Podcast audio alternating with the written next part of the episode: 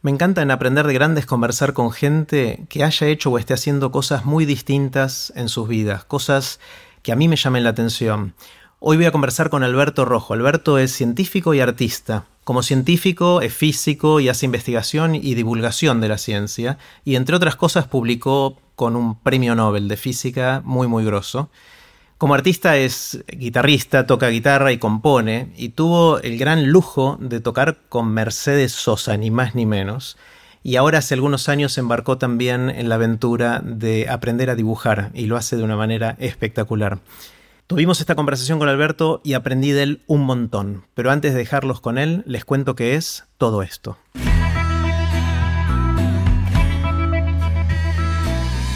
Esto es Aprender de Grandes, el podcast donde comparto lo que aprendo mientras intento aprender durante toda la vida y lo que converso con gente que admiro. Puse los links relevantes de la conversación con Alberto en aprenderdegrandes.com barra Alberto. Los dejo con Alberto Rojo. Bueno, hola Alberto. Hola. ¿Cómo estás? Muy bien. Qué bueno. Gustoso de estar acá. Gracias por aceptar la invitación. Tengo muchas ganas de tener esta conversación. Y yo también, yo también. La verdad, yo también. Bueno, eh, quiero empezar con una pregunta grande, como me gustas en general, y en tu caso me da mucha intriga. ¿Qué aprendiste en todos estos años de tener una pata en la ciencia, su investigación, su divulgación y otra pata en las artes? Y cada vez el plural de las artes parece que se va agrandando. ¿Qué, ¿Qué, aprendiste en todos estos años?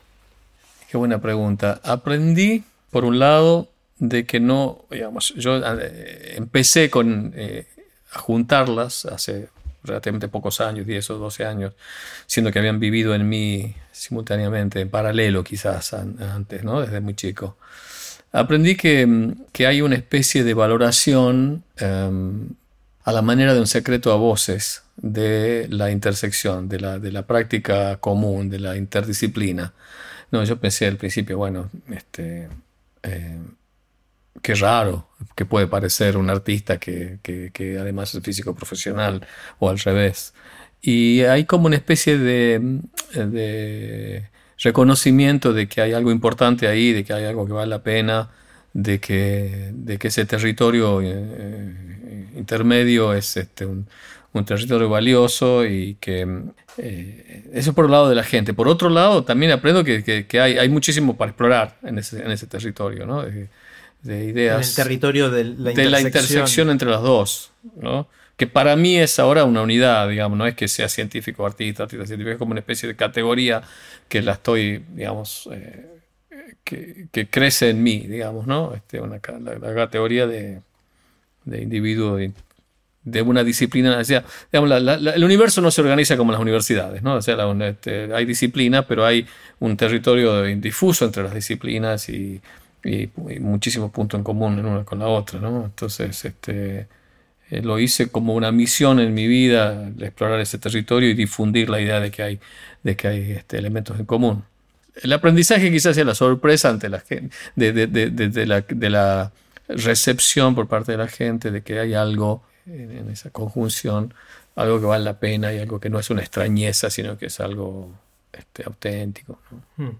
Em, decías, Alberto, que, de alguna manera tu vida tuvo estas dos facetas durante mucho tiempo y en estos últimos, esta última década estuviste de alguna manera integrando y casi definiéndote como algo que vive en la intersección. anfibio, digamos, en esa. ¿Qué, encontraste en esa intersección? Porque antes profundizaste en cada una de esas dos áreas y ahora vivís un poco en, los bordes, ¿no? ¿Qué, ¿Qué hay ahí?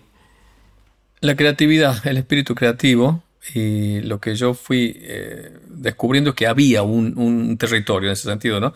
Eh, y lo descubrí a través de las lecturas de muchos científicos que, describían la importancia de la estética en su aproximación a la ciencia o la física en particular, y a veces en la construcción de teorías. ¿no? Hay muchas teorías científicas que se fueron construyendo, no persiguiendo una mm, explicación de un experimento que no se entendía, sino eh, una incomodidad o un horizonte de, de, simplicidad, de elegancia, de simetría, de belleza, ¿no? Y esa, esa, eh, para mí fue revelador ver que había un físico en, em, en Chicago que, que, se llamaba Chandrasekhar, para mí fue revelador leer eh, alguien que yo había conocido porque me lo cruzaba en los pasillos y en los, en los té con galletitas que había antes de los coloquios, que después él, escribió un libro que se llama Verdad y Belleza, tomando del poema de Keats, ¿no? de la verdad es belleza, la belleza es verdad, todo lo que, eso es todo lo que conoces en el mundo y todo lo que necesitas saber, una cosa así, ¿no? Eh, ese es el, poema. Y el eh, Truth and Beauty, el de Verdad y Belleza, es el libro de él, en el que habla de muchos casos en la, en la ciencia donde eh, lo que prevaleció fue la estética de la teoría. En, en, cuanto a la búsqueda, después por supuesto la teoría tiene que estar de acuerdo con una experiencia y describir un fenómeno natural. Pero lo que él decía es que una frase que a mí me parece maravillosa y es que todo aquello que la mente humana encuentra como bello encuentra su lugar en el mundo real. O sea que las, si una teoría es lo suficientemente bella, inteligente y profunda, va a describir algún fenómeno de la naturaleza. Entonces, como hay una especie de misterio en ese sentido, ¿no? Porque me está diciendo que, que, la, que, la, que las leyes son creaciones de la mente, de la misma forma que, que el arte es una creación de la mente. La misma imaginación que crea el arte es la ciencia, es la que crea la ciencia. Entonces, este, hay muchísimos elementos en común ahí, eh, y eso es lo que yo creo que hay ahí, ¿no? Es este, hmm. la, esencia de la, del espíritu creativo, de la curiosidad y de la, de la, imaginación. A mí eso siempre me llamó mucho la atención en mi época de investigador científico, era este criterio de que ante dos teorías que explicaban la misma realidad, la más simple y la más bella era generalmente la que se aceptaba como, por lo menos por un tiempo, sí. la, y, es la que termina siendo la más, más cercana a la realidad, porque no es que eh, las dos, si había dos teorías, una más linda y otra más fea, es muy probable, o al menos la historia lo ha mostrado, que la, que la más sencilla es la que tiene mayor alcance al fin y al cabo es la, es la que más se aproxima. Una gama más grande de. Claro, y la que se aproxima más a la realidad. Sí, cosa que me parece al menos antiintuitivo. ¿Por qué el universo va a privilegiar lo que nosotros con nuestra estética consideramos bello, no? Porque justamente lo que no es, yo creo que no es, no puede ser eso. Obvio. Obvio. Entonces lo que pasa es que las leyes son, entonces, ¿cuál es, cuál es para mí la explicación de eso? O el, hecho de que, de que la ley, las leyes son una forma de categorizar la naturaleza, de organizar la naturaleza, que es la forma que eh, está informada por nuestros sentidos y por nuestro criterio estético. Entonces, este, eh, lo que a nosotros nos parece que es eh, eh, el mismo criterio de selección que tenemos hacia las teorías, es lo que el criterio de selección que tenemos hacia una obra de arte. Yo siempre hago la fantasía, nunca escribí el cuento esto, pero capaz que lo escribo, de hacemos contacto con una civilización lejana en la que hay una inteligencia distinta, pero suficientemente evolucionada como para tener ciencia. ¿no? Pero ellos o ellas han, o ellas han evolucionado con otros sentidos, porque digamos, la historia de la evolución ha sido distinta, este, el planeta quizás tenía condiciones ligeramente distintas a la nuestra, pero tienen ciencia. Entonces, ¿cómo es el diccionario entre la ciencia de ellos y la nuestra? Quizás nos parecen feas esas teorías, o quizás nos parecen completamente extrañas porque tienen otros sentidos. ¿no? Entonces, el diccionario entre esas dos ciencias sería muy, me parece a mí hipotéticamente muy interesante, como que ellos huelen la ley. Ah, eso, eso es la ley de Newton para mí. Ah, no, pero nosotros la combinamos con otra cosa y nos da lo mismo. Ah, fíjate, ¿no? Entonces, este. Mm. Yo creo que eh, elegimos aquellas descripciones que nos resultan este, estéticamente agradables porque tenemos nuestros... no hay una sola ciencia, quiero decir. la, ciencia nuestra es la que nos resulta agradable y la que después termina siendo verificada por, eh, por la experiencia. ¿no? Se me ocurre pensando en esto de, volviendo a tu historia, de haber estado mucho tiempo en el mundo de las ciencias, haciendo investigación y divulgación, y después en el mundo del arte, en principio en la música, y ahora expandiéndote, pero en esos dos, en esos momentos querías ser un buen músico y un buen científico, y te dedicaste a eso, y se me ocurre que a medida que en esta última década juntaste o te ves en la intersección, se me ocurre que primero puede haber polinización cruzada, es decir, cómo la mente del científico influye en la del artista y viceversa. Sí. Eh, y después pueden aparecer cosas que son nuevas, que no es mejorar la mente de uno o la del otro. Eh, ¿Qué inspiración te dio el arte en la ciencia y qué inspiración te dio la ciencia para el arte? Digamos, la exploración de, los mecanismos estos, ¿no? De la, eh, de la creatividad común a los dos, es lo que a mí, yo siento que hay una inspiración indirecta en cierto punto. Por ejemplo, estábamos conversando ah, antes de la entrevista que estoy muy interesado en el dibujo. Entonces me, digamos, empecé a estudiar con detalle todo el dibujo. Y en ese proceso de, de, estudiar la anatomía, la sombra, el dibujo, cómo, las proporciones y demás, hay algo de esa disciplina que me hizo tocar distinto el instrumento después. A tener atención sobre cosas que no tenía antes. ¿no? Y no, lo notaba que, que, estaba prestando atención a ciertas cosas que, son, que vienen de, de examinar estructuras desde otro lugar que yo las tenía quizás postergadas porque ya tenía tanta mecanización, había cierta mecanización en mi forma, forma, de tocar. Tocar la guitarra. El instrumento, sí, la, guitarra. O sea, a ver si entiendo. Tu mente científica que te acercó al dibujo pensando en la anatomía te hizo cambiar cómo tocas la guitarra. Sí, absolutamente. Eh, es, una cosa, es un círculo hermosísimo que yo lo siento, porque siento, hay cosas que estoy cambiando que tienen que ver con la, con un poco, em, en este caso particular, una especie de rescate de una cierta anestesia. O sea, yo tenía, hay, una, una, cosa que yo persigo con mi laburo como artista como, como, y como científico, que es preservar ese, ese sentido de que te duela todo, ¿no? De asombro, de que, de que no, de no ser indiferente. Eh, yo creo que es el antídoto ante la anestesia ¿no sé? de, la, de, la realidad. Digamos, uno termina, por supuesto, hay que vivir, hay que estar, hay que tolerar a ciertas regularidades y ignorar un montón de cosas que están a nuestro alrededor, porque si no, no puede funcionar. Bueno, en mi trabajo y mi, por mi naturaleza y por la manera, la elección que hice de científico y artista, estoy completamente alerta constantemente alerta a, lo que me rodea. Y a veces siento que también eh, pierdo cierto sentido de alerta, ¿no? Este, porque, bueno, como los olores, uno se acostumbra.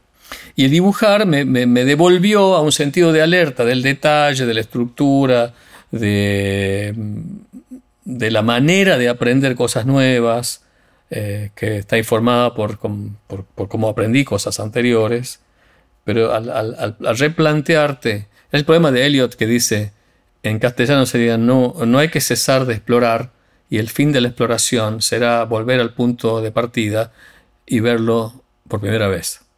¿no? Este, eso es lo que sentí yo con, con, este, con mi aprendizaje del dibujo, que, que, yo, claro, yo llegué pensando en las proporciones, en la, en la óptica, en la, en la, en la tridimensionalidad, la proyección de la tridimensional a dos dimensiones, todas esas, esas cosas, y en, examinar eso de vuelta. Y lo siento, eh, tuve una, una, una, especie de, de ver el lugar por primera vez, ¿no? después de haberlo visitado tantas veces. ¿no? Bueno, es como irte de viaje a China para volver acá y darte cuenta de ciertas cosas que antes no veías. absolutamente, y a mí en ese sentido a mí me, pasó también eso, ¿no? En mi conexión con el castellano, ponele. Yo siento que me conecté muy distinto con el castellano y con escribir en castellano después de eh, aprender a leer poemas en inglés y saber literatura en inglés, ¿no? Eh, es una por eso me parece a mí que es una, muy buena práctica el de cambiar de disciplina o explorar otra cosa. Y después volver, quizás. Y después volver. o aún, sí, constantemente, claro. Y en la ciencia también me pasa, porque también veo que mi, elección de problemas o mi elección de mi aproximación a la solución de problemas también estuvo eh, modificado en los años en que empecé a ser un artista que le interesaba la ciencia, ¿no? Mm. Porque estoy alerta a eh, como cuando uno, me acuerdo, tenía un amigo en Tucumán que una vez él, es, físico también y nos acordamos siempre de esta anécdota con, con, eh, con humor, porque una vez se, golpeó el brazo y, y, me dice, che, ¿vos sabés que ahora que me golpeé el brazo, todo el mundo me palmea ese brazo? Antes te lo palmeaba y no te enterabas. Exactamente. Entonces ahora empecé, ahora este, como me duele el brazo de la, del arte, eh, cada vez que veo una... Hay muchísimas frases de, científicos que son completamente alusivas al arte eh, y a la manera en que eh, el criterio estético ha ido pautando su, desarrollo científico, ¿no? y es, una, es, el, cuento ese de la... no sé de dónde salía ese cuento, lo vi, lo leí en un paper una vez de la, de la, chiquita que iba al bosque con sus padres y iba caminando por el bosque, cuando llegan al centro del bosque, los padres ven que la chica tenía en su canastita, mm, la había llenado de frutillas. Y de vuelta todos vieron frutillas. Este, un poco eso, ¿no? Me cuento sencillo, pero que es este aprender a ver, digamos, eso es lo. Claro. Está bueno, más allá de cómo te influyó la ciencia en el arte y el arte de la ciencia, está lleno de ejemplos de artistas que influyen en la ciencia y de científicos que influyen en el arte. Está repleto desde Borges como uno de los Claro. eh, creadores de ficciones eh, más citado en papers científicos, sin, si no- Absolutamente. mal, eh, hasta artistas que con sus formas raras pueden inspirar a, a científicos a hacer algo distinto. Sí. O al revés, o científicos que ayudan a los artistas a encarar otras obras, ¿no? ¿Y, y qué, qué te pasó a vos viviendo en el medio, ahora que estás... Porque hasta ahora hablamos de cómo uno influyó en el otro, ¿no? Sí. Eh, ¿Hay algo nuevo en el medio o es mejorar las dos puntas? Yo creo que hay algo nuevo, eh, no, lo, co- no lo encontré todavía, pero creo que hay algo nuevo, que hay eh, un, un género, un género distinto ahí. Y yo lo estoy explorando, haciendo intentos sin desesperación, pero intentos de componer canciones este, que hablen de la física, por ejemplo, y ya tengo varias. Eh, Este, ¿La letra habla o hay algo de la música? Que... la, la letra, la música también, pero es más una alegoría, eh, también la letra, pero la música es más alegórica, en la que tomo ideas de la física y las incorporo, o fórmulas de la física, y veo cómo, de qué manera esas leyes pueden, eh, eh, o, o- algoritmos pueden eh, ser capturados por, por, por- por motivos musicales. Y además las letras también, que yo hago en colaboración con amigos y este, yo les tiro alguna pauta científica y ellos la, la poetizan y después yo le pongo música. Bueno, hace poco recuerdo haber visto a alguien que había agarrado el desarrollo decimal de pi Ujú. y había asignado los dígitos del 0 al 9 a notas musicales y entonces tocaba el desarrollo musical de pi y trataba de darle Completamente tipo de- irregular, claro. irregular y caótico y de alguna manera pensar si eso genera algo interesante musicalmente o no. Claro, porque en el fondo, en el fondo, fondo, la- la- hay una lógica, creo yo, de por qué el arte nos resulta agradable. Y quizás ahí esté la verdadera exploración, digamos, ¿no? Es decir, eh, en el fondo hay neuronas y hay una sensación de placer y hay una lógica, una consonancia de, la, de, la- de la- de los procesos mentales con, con el mundo exterior. ¿No? Y eso es de que yo creo que es dable de, de ser descifrado por la ciencia. Que la experiencia estética es un fenómeno físico. ¿no? Y, y bueno, quizás por ahí hay una. y entonces ahí hay una gran intersección, ¿no? Eh, me parece. No, no es lo que yo investigo porque no soy neu- neurocientífico. O neurocien- sí, eh, no me dedico a eso, pero me parece que eh, tratar de entenderla por ese lado. Por supuesto, tengo alguna resistencia cuando lo planteo de esa forma de algún- del lado de algunos artistas, ¿no? Que "No, el arte es el arte. Uno más uno no es eh, sol.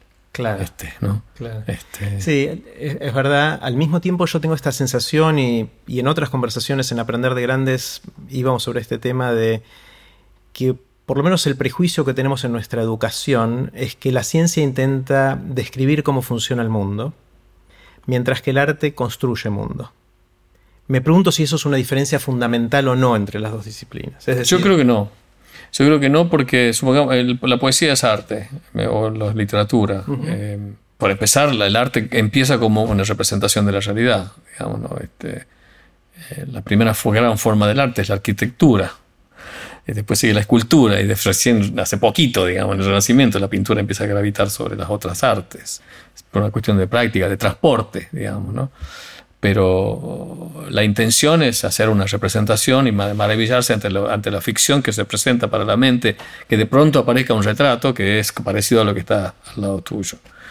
Eh, por otro lado, a mí me parece que el arte lo que intenta es, es- es, este, el arte es una búsqueda de la verdad, digamos, una aproximación hacia la verdad. Eso que, que no, saber qué es la verdad, pero yo creo que es una búsqueda de la verdad. La poesía es una búsqueda de, de- expresión y de, hacia que, es una manera de conexión con los misterios del mundo, me parece a mí.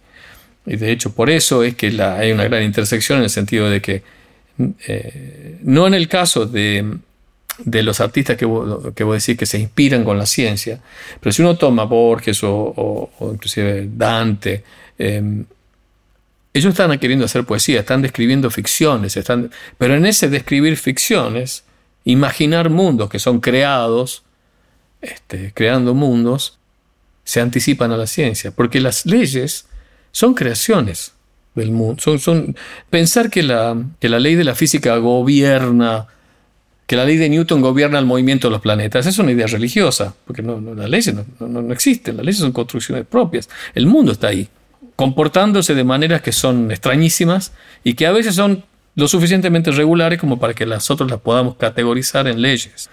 Y en esa categorización estamos creando eso que llamamos leyes. Y eso describe una realidad. Pero entonces la única diferencia sería que las, esa descripción de la realidad de la ciencia es falseable mientras que la del arte no.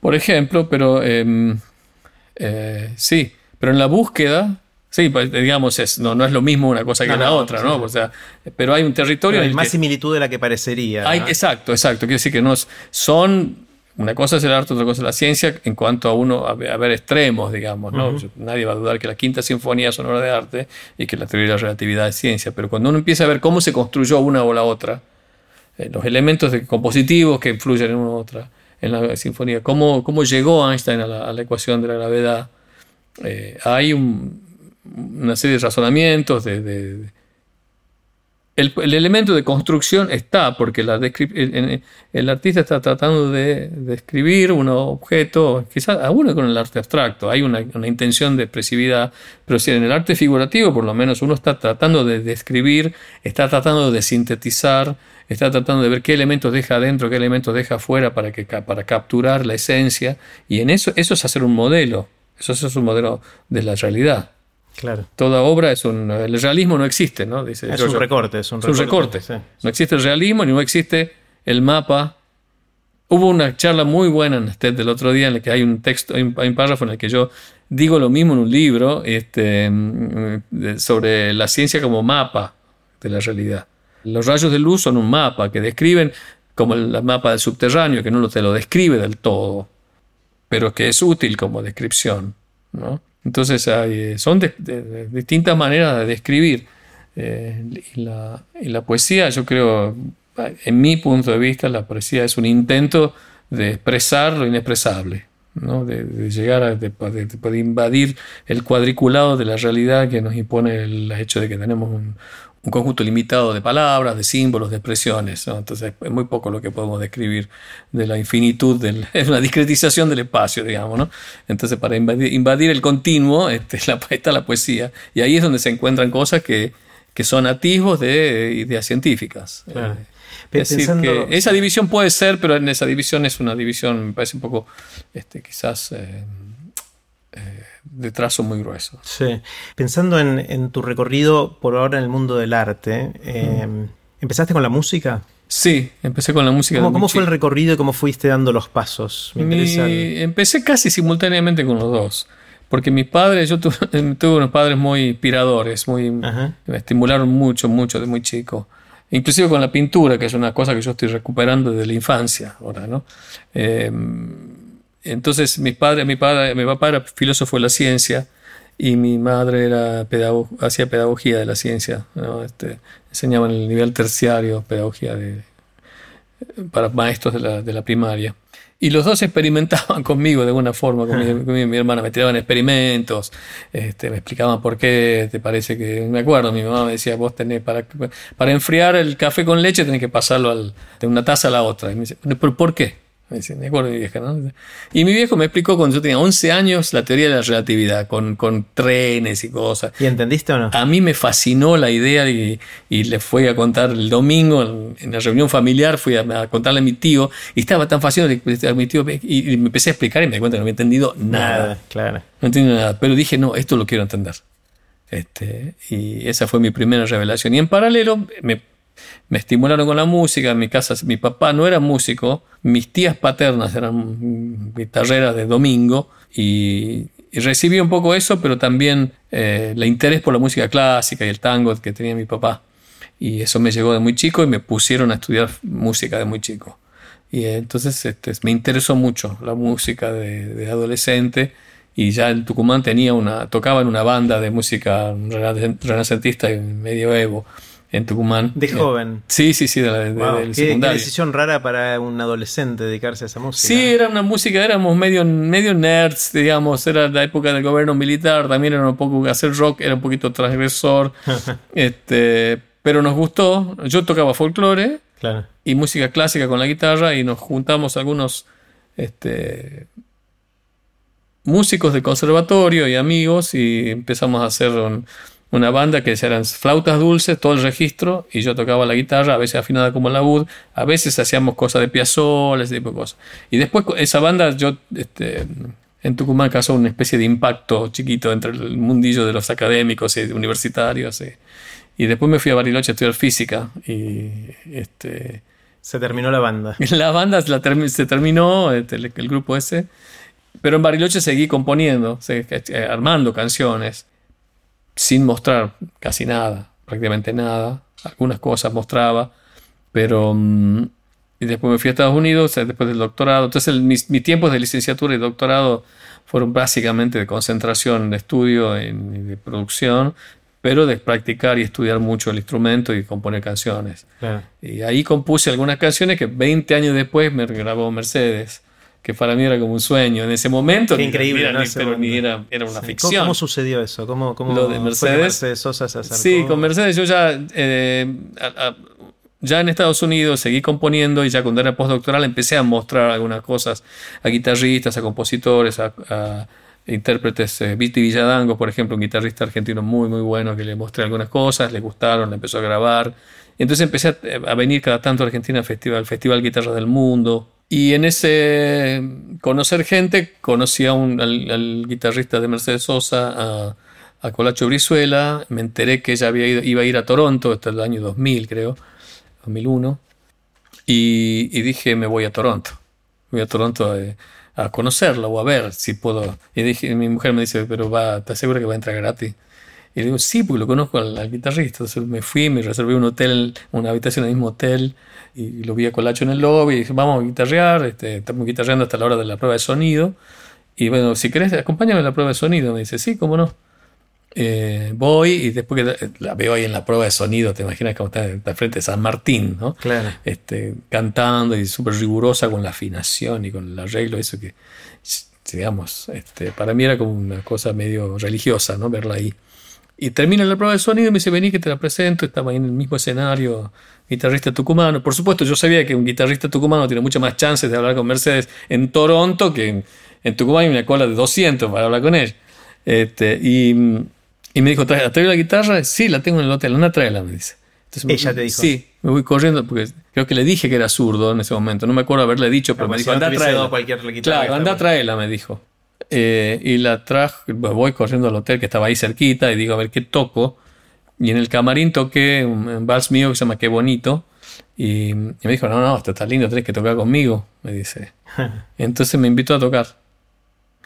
y ella cantó. No, no cantó ah. porque no la conocía la canción. Me invitó como invitado porque este es un físico que viene de Michigan y que toca y tocaste en el escenario. Claro, toqué en el escenario con ella. Al día siguiente la fui a ver a la, a, la suite y le llevé un demo que yo había llevado con canciones mías, dos canciones instrumentales y dos canciones cantadas, Qué bonito y La Chacarera del Fuego.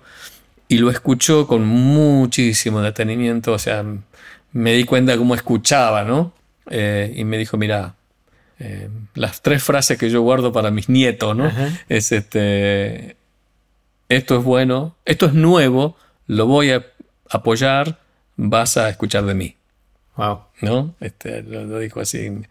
Y así fue. Este, después, yo cuando volví a Buenos Aires, la llamé, me, me invitó a su casa, empezamos a hablar, a lo largo tuvimos varios encuentros y después este, salíamos a comer y después me invitó a, tocar con ella en, algún, en algunos shows en Buenos Aires, después en, Europa y Estados Unidos, después cuando me dijo Deutsche Grammophon quiere que hagamos un, disco de guitarras como las sonoridades anteriores, digamos iniciales, de Traigo un pueblo en mi voz, o ellos querían, entonces iban a invitar a guitarristas y bueno, quiero que vos toques dos canciones, yo no podía creer, ¿no? Mm. y ahí grabé dos canciones con ellas para en el primer eh, Corazón Libre. Y grabó este, Luis Salinas, creo, eh, grabó Eduardo Falú.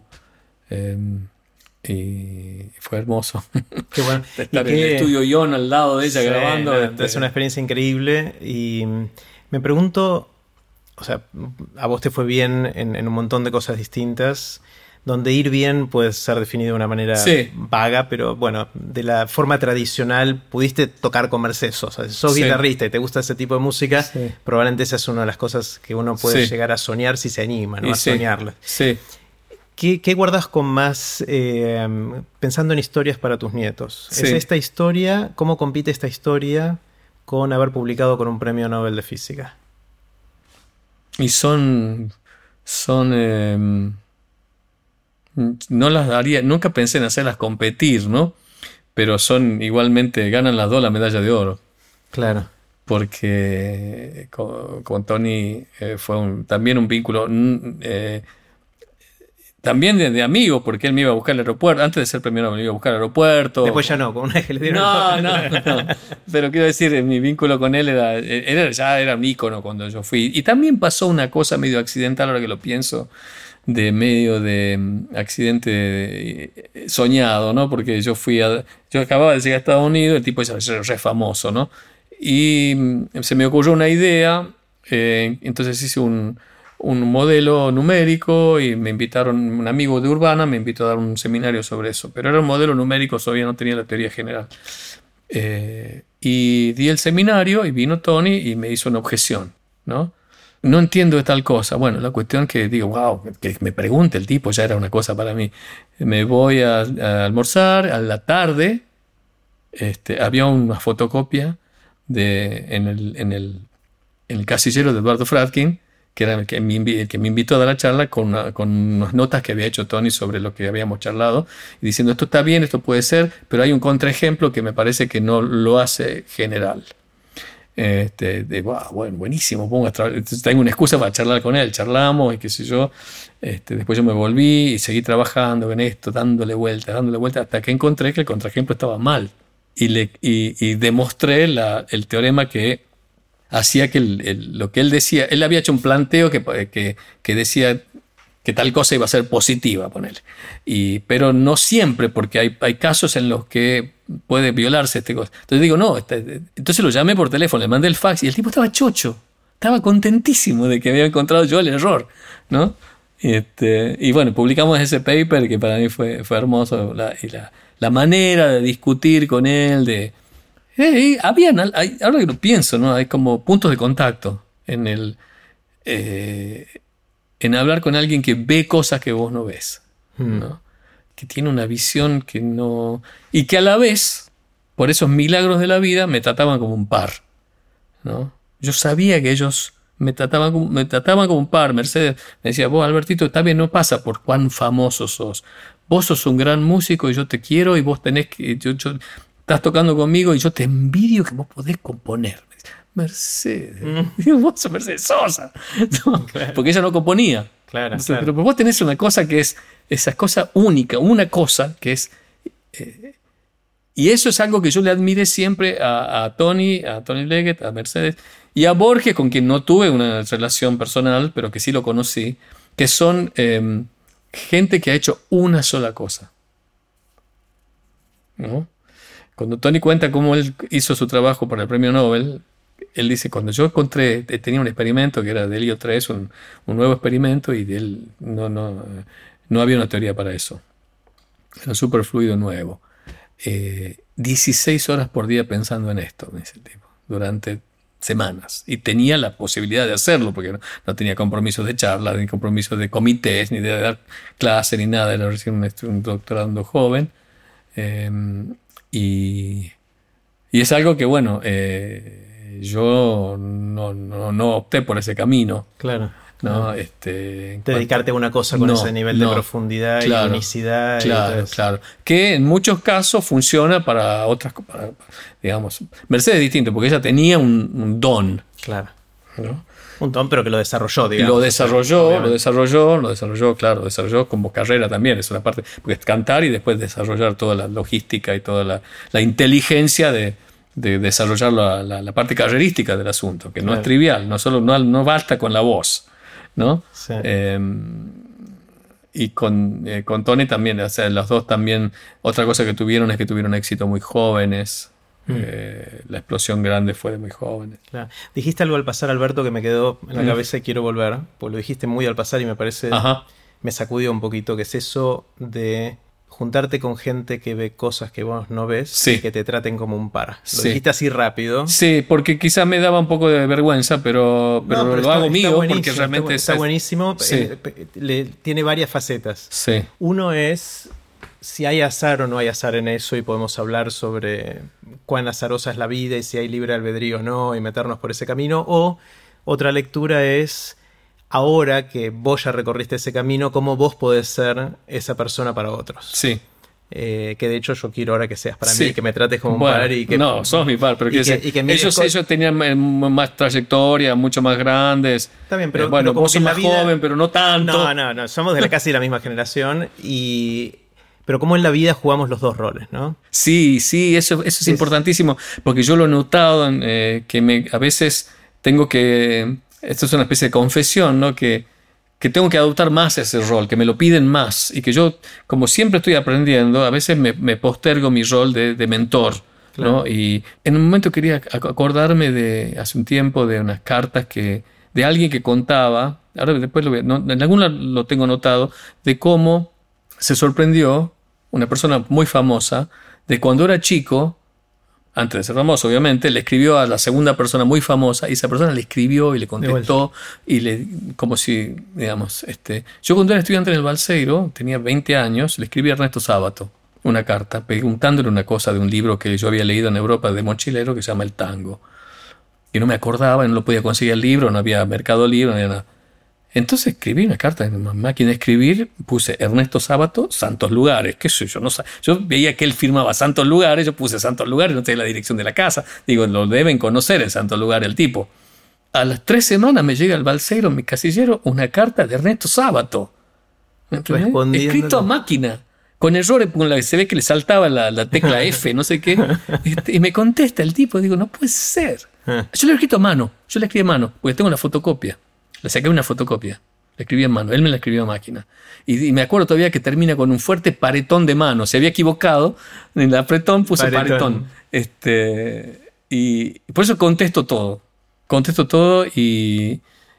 Y sí, hay muchos, muchos, digamos, que sí. No me encontré con alguien con quien yo pueda todavía colaborar en ese sentido, en el sentido, pues, tengo los estudiantes y todo, pero alguien que yo noté que había una afinidad, pues yo por ejemplo con Tony, él este, es un tipo genial, es un físico genial, pero me escuchaba y, me daba la razón y a veces no, y este, ese diálogo es un privilegio que te otorgan, tanto Mercedes como él, de, decir, bueno, toquemos, este, somos compañeros en esto, estamos nivelados, yo soy un poco más famoso que vos, pero no pasa por ahí.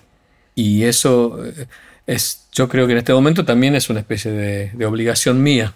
Claro. ¿no? De, hacerlo con, con otros, ¿no? Sí, sí. Eh, una, pasa que también siempre estoy buscando otras figuras. pero, no son incompatibles, puedes no, los dos roles. No, no, exactamente. Eh, jugar los dos roles en distintos momentos. una de las cosas que me intriga mucho es esto de que hace unos años que estás dibujando. está bien que habías incursionado un poquito de chico con esto, pero me dijiste que eh, me quedó la sensación de que estuvo en letargo todo este tiempo y que volviste más recientemente. Y una de las cosas que más me interesa específicamente en aprender de grandes es cómo generar los mecanismos para justamente seguir aprendiendo durante toda la vida, ¿no? Y mm. tenemos todos estos sesgos o prejuicios de no, ya a esta altura no voy a aprender a y completa con lo que quieras. Y es, son frases hechas que nos decimos a nosotros mismos y se transforman en profecías autocumplidas porque nos lo creemos y entonces no lo hacemos. Exactamente. Eh, ¿cómo, ¿Cómo es el camino de empezar a aprender algo nuevo en los 50? Cuando uno tiene. Yo creo que la las maneras, ¿cómo lo hago yo? No sé si es un camino. Yo trato de conectarme con, conmigo mismo de niño. ¿no? olvidarme de que soy un viejo o, o un niño de cincuenta y tantos.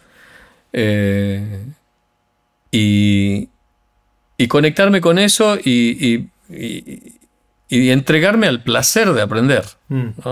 Al placer de aprender. O sea, es realmente aprender algo de, nuevo o empezar, de, inclusive empezar de cero, porque yo con el dibujo noté que sabía dibujado de chico, pero, pero dibujar así era como aprender, de, empezar de vuelta. Empezar de vuelta es el, manejo de la línea, el manejo del brazo, de la muñeca, de los dedos, cómo se hace, mirar, aprender a mirar.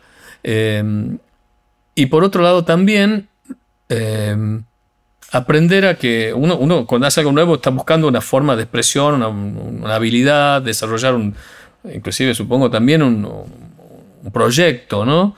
Em, conectarse con la idea de que uno puede hacer de una limitación un estilo, ¿no? Porque no necesariamente yo voy a, no sé, quizás si empiezo a correr ahora no voy a correr los 100 metros, en, jamás lo hubiese corrido en 10 segundos, pero em, eh, el análogo es dibujar, yo si, empiezo a tocar el violino y quizás no logre el virtuosismo de, alguien que empezó a, tocar a los 6 años de la misma manera que alguien que empezó a hablar un idioma a los 4 años lo habla sin acento. Pero hablar un idioma con acento puede tener su encanto, su, su, expresividad. Y puedes hablarlo bien también. Y puedes hablarlo bien, inclusive hablarlo bien y hablarlo con Ah, yo cuando escucho a Yo-Yo Ma tocar tango, me doy cuenta que no es porteño. No toca tango. Pero es el tango de Pero es el tango de él. Es un tango hermoso. ¿no? Y cuando Johnny Mitchell toca la guitarra, me doy cuenta que ella sabe tres posiciones y que la afina la guitarra de distinta manera porque no, para no hacerla, para que suene distinto, porque no sabe cuál. Pero lo que hace son eh, cosas extraordinarias. Si bien ella de joven, de joven, lo hacía, pero quiero decir, el, eh, conseguir una expresividad y una, profundidad no necesariamente requiere de, todo el virtuosismo que uno necesita, para el cual uno necesita haber empezado de niño.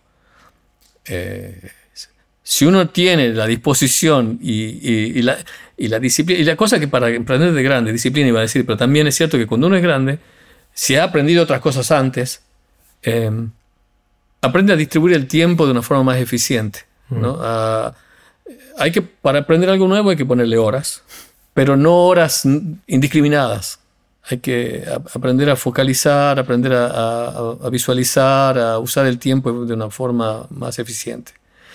Y eh, eso es algo que yo lo fui poniendo en práctica a lo largo de las cosas que fui aprendiendo. Y también es parte de un aprendizaje, cómo usar el tiempo para, para aprender algo nuevo, ¿no? Este, eh, tengo hasta la técnica del pomodoro, o de la técnica del pomodoro hasta visualizaciones o eh, eh, practicar cuando voy caminando.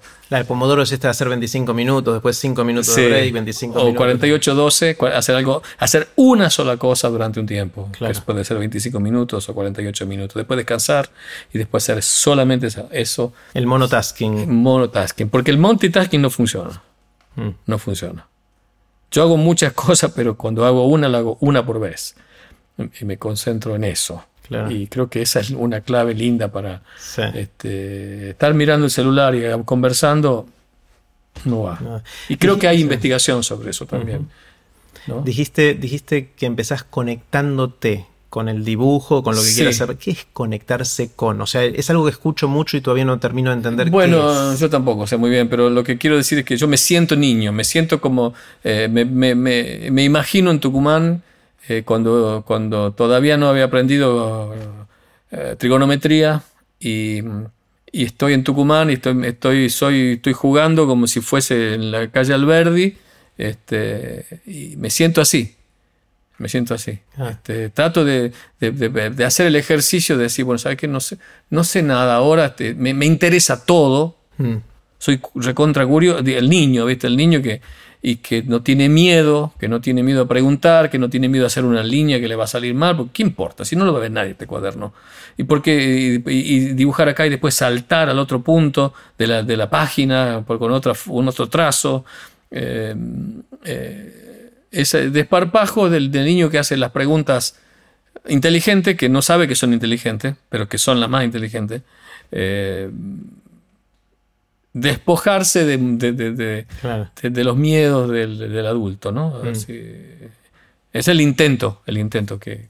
yo, yo de adolescente intenté hacer dibujo, hice un poquito de... tomé algunas clases, hice sesiones de modelo vivo, algunas cosas más no, tengo gran talento, pero lo disfruté. Eh, y ahora pasaron varias décadas de eso y quiero volver el lunes que viene. ¿Qué hago el lunes a las 9 de la mañana?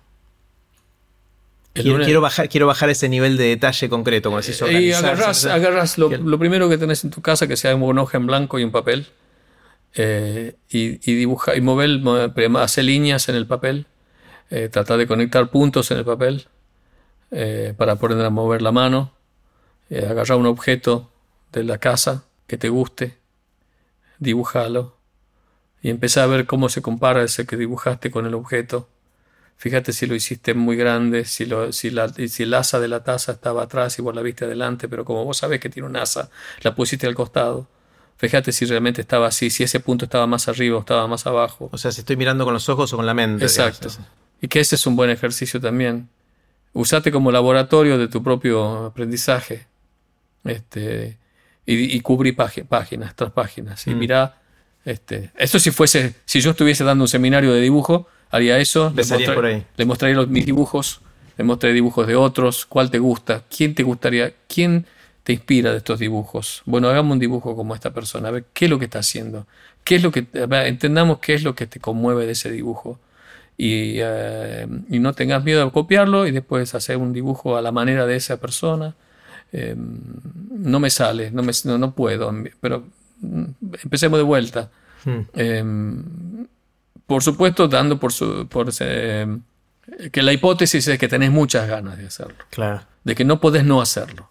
Eso es lo que me pasó a mí. O sea, la motivación es previa a todo. Yo digo, si este tipo dibujó eso, ¿por qué, qué es lo que...? Hay un movimiento mecánico que lleva de acá hasta acá, otro de acá hasta acá, otro de acá hasta allá, otro de acá hasta allá. Los movimientos los tengo, la tinta la tengo, el papel lo tengo. ¿Qué, es lo que tengo que sacar yo de adentro mío para que ese ejercicio de memoria de corto plazo, que es dibujar, porque uno mira y después dibuja, mira y después dibuja, o sea que hay un microsegundo de, olvido y de memoria que tenés que ir y volver, porque si yo, no le puedo sacar una foto a este objeto y, llevarlo allá. Entonces, no, eh, todos esos son ejercicios de memoria, son ejercicios de mecanización, dibujas con el brazo, dibujas con la muñeca, dibujas con, con, los, con los dedos, con las falanges, depende del grado de detalle, dibujas de lejos, con una...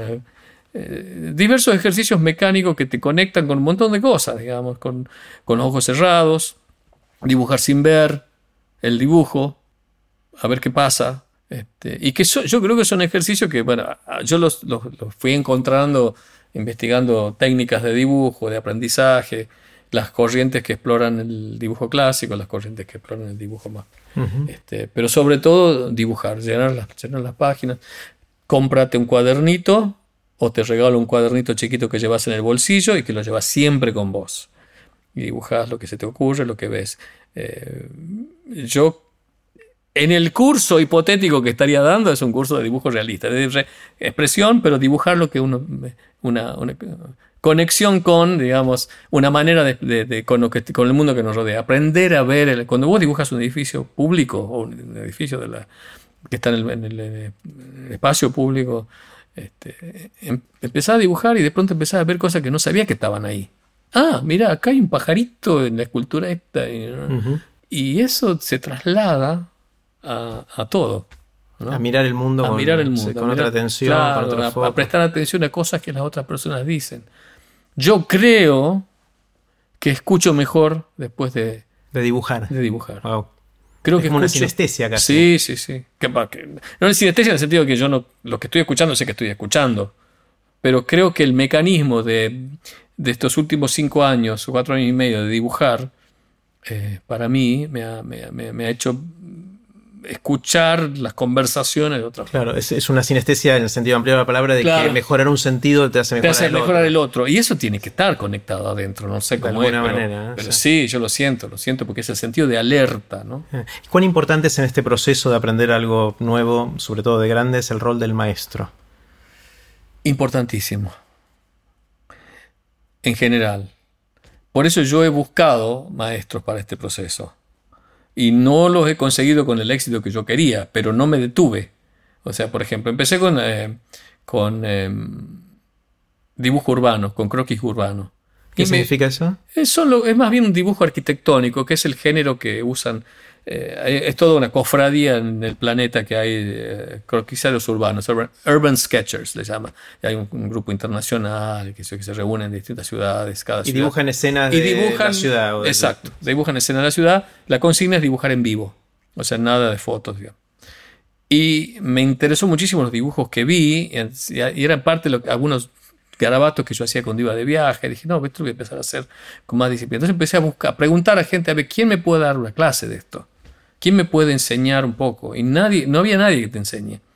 Hasta que encontré un dibujante que es excelente, que se llama Norberto Dorantes, que lo ojalá vea este reportaje. Eh, lo encontré, era uno de los que más me gustaba en los libros de uh, Urban Sketching, ¿no? Y veo que vive en Buenos Aires, es mexicano, vive en Buenos Aires, lo llaman por teléfono. Y sí, y bueno, nos hicimos amigos, lo invité después a Narbor a dar un workshop. Este, es muy importante conversar con alguien. Y esa fue una cosa que yo no, yo fui muy autodidacta al principio con un montón de cosas. Eh, y el autodidacta tiene un maestro bastante ignorante, ¿no? Entonces este, es bueno el, rol del, de alguien que, te oriente, que te inspire, que te corrija, que te sugiera cosas. ¿Y cuánto? quizás no lo tenemos, perdón, como, como, un, como mentor que tendrían, en, qué sé yo, que, lo tenés todos los días, pero, pero buscar, buscar gente. Yo, yo estoy constantemente buscando gente. Ahora me cuesta más, pero eh, gente que, te, que, mire tus trabajos, que te escuche tu obra, que te lea tus poemas o lo que sea, que te dé un input a alguien que uno respeta. Es más eso, ¿no? Es alguien que vea y te, dé, te haga comentarios, devoluciones, feedback, más que alguien que te enseñe, ¿no? Técnica, porque si fuese una enseñanza podría ser un videíto en YouTube. Sí, que de hecho lo hago también. Este, mm. Pero la enseñanza supervisada también está buena, porque te enseña, bueno, esto se dibuja así, y no, esto lo, fíjate que no. Yo creo que es una combinación de los, los videos de YouTube, la enseñanza y el trabajo en grupo también. El, trabajar en grupo es, muy importante. La conexión con otros. yo lo que hago ahora es, tengo dos sesiones por semana que no tienen instructor, pero que hago una de retrato, contratamos una modelo o un modelo y lo dibujamos en retrato durante dos horas y media. Y la otra son modelos vivos, de desnudos, en la que él o la modelo posa y son muchos y cada, cada, en cada break, digamos, caminamos y conversamos y vemos los dibujos de los, otros. te comentan. Em, esa interacción es también eh, este, importante en el caso del dibujo. Yo creo que es importante en todos los demás, ¿no? Pero como estoy con esta cosa en el... Siempre en la mitad del camino, pero ya este, después de cuatro años ya me siento más... Eh, seguro con lo que estoy dibujando y ahora ya la exploración pasa por otros lugares, por este, estudiar los artistas, la historia. Me interesan mucho las historias que tienen que ver con la ciencia y el arte en ese sentido, ¿no? hay, muchísimo, muchísimo, muchísimo. Volviendo a otra cosa que dijiste hace un rato, de, esto que vos no sos de esos que se dedicaron a una cosa 16 horas por día durante toda su vida, como fue este premio Nobel, o como quizá fue Mercedes Sosa, o inclusive Borges. Eh, sino que fuiste saltando y pegando virajes de distinto tipo y haciendo convivir pasiones a lo largo de la vida. Yo me siento más identificado, obviamente, con tu, con tu perspectiva. Eh, pero no por diseño y no sin sufrimiento. O sea, la primera vez que pegué un salto cuando terminé mi doctorado... Que de acuerdo con las dos cosas. Yo le, terminé el doctorado después de dedicarle un montón de tiempo a, hacer física, a hacer investigación en física, y empecé a considerar hacer otra cosa y me angustié muchísimo porque dije, Está bien que hay ciertas cosas que uno desarrolla, habilidades que le van a servir, haga lo que haga después, pero la ecuación de Schrödinger no la iba a volver a usar de nuevo. y le había dedicado a, la mecánica cuántica, al electromagnetismo, 10 años, pero con una intensidad increíble. Y es un salto al abismo, o sea, no es, no es fácil, sobre todo la primera vez. Ahora gané más confianza y sé que funciono así. Entonces ahora estoy buscando cuál es el próximo salto casi proactivamente porque, porque es la combinación de la adrenalina que me da el salto al vacío y que gane cierta confianza de que voy a disfrutarlo, eh, de que no va a ser sufrimiento y de que casi siempre, casi siempre es más lo que gano de llevar lo de lo que sabía la física en su momento al mundo de los negocios o ahora a algo que no sé ni cómo llamar, que eh, lo que ganaría de seguir profundizando en una sola cosa por cómo es mi temperamento. Es, yo también me, identifico plenamente con eso, con el no sin sufrimiento y con eso. Yo cuando me visualizo, eh, quizás lo de Tony, bueno, es extraordinario, otras personas que conozco que, descifraron un problema y justo la circunstancia histórica se dio para que ese problema sea nuevo en ese momento, tenerlo vos solito por durante, durante dos semanas y, en fin, pero no, si me imagino solamente haciendo este tipo de problemas todo el día de mi vida, em, no, no estoy feliz en, ese, mm. mundo hipotético. Mm. Eh, creo que la búsqueda de, conexiones es lo que a mí me, en mi caso me, inspira y me... Y ese salto al vacío es un salto al vacío. Mm. Es un salto al vacío porque voy a decir, bueno, ahora voy a dejar de publicar por tres meses y me voy a ir a tocar con Mercedes Sosa, Cosquín. Claro. Es un salto al vacío porque mis colegas me miraban y decían, ¿a dónde te vas? Este, y, dedicarle mucho tiempo para tocar y, hay que saltar y la red aparece. ¿no? hace casi un lugar. Claro, pero la primera vez es un acto de fe, eh, casi. Es un acto de fe, pero después la red se, se, configura, ¿no? Sí, sí, pero sí, este, es un vértigo, sí, seguro. Hay, hay, otro argumento más para estos saltos laterales que hiciste vos, que hice yo, eh, que, que es que esto es hipótesis, siento que cada vez es más probable que uno pueda hacer contribuciones originales pegando saltos al costado. Que cada vez es más difícil dedicarle toda la vida una sola cosa en profundidad y poder decir algo interesante.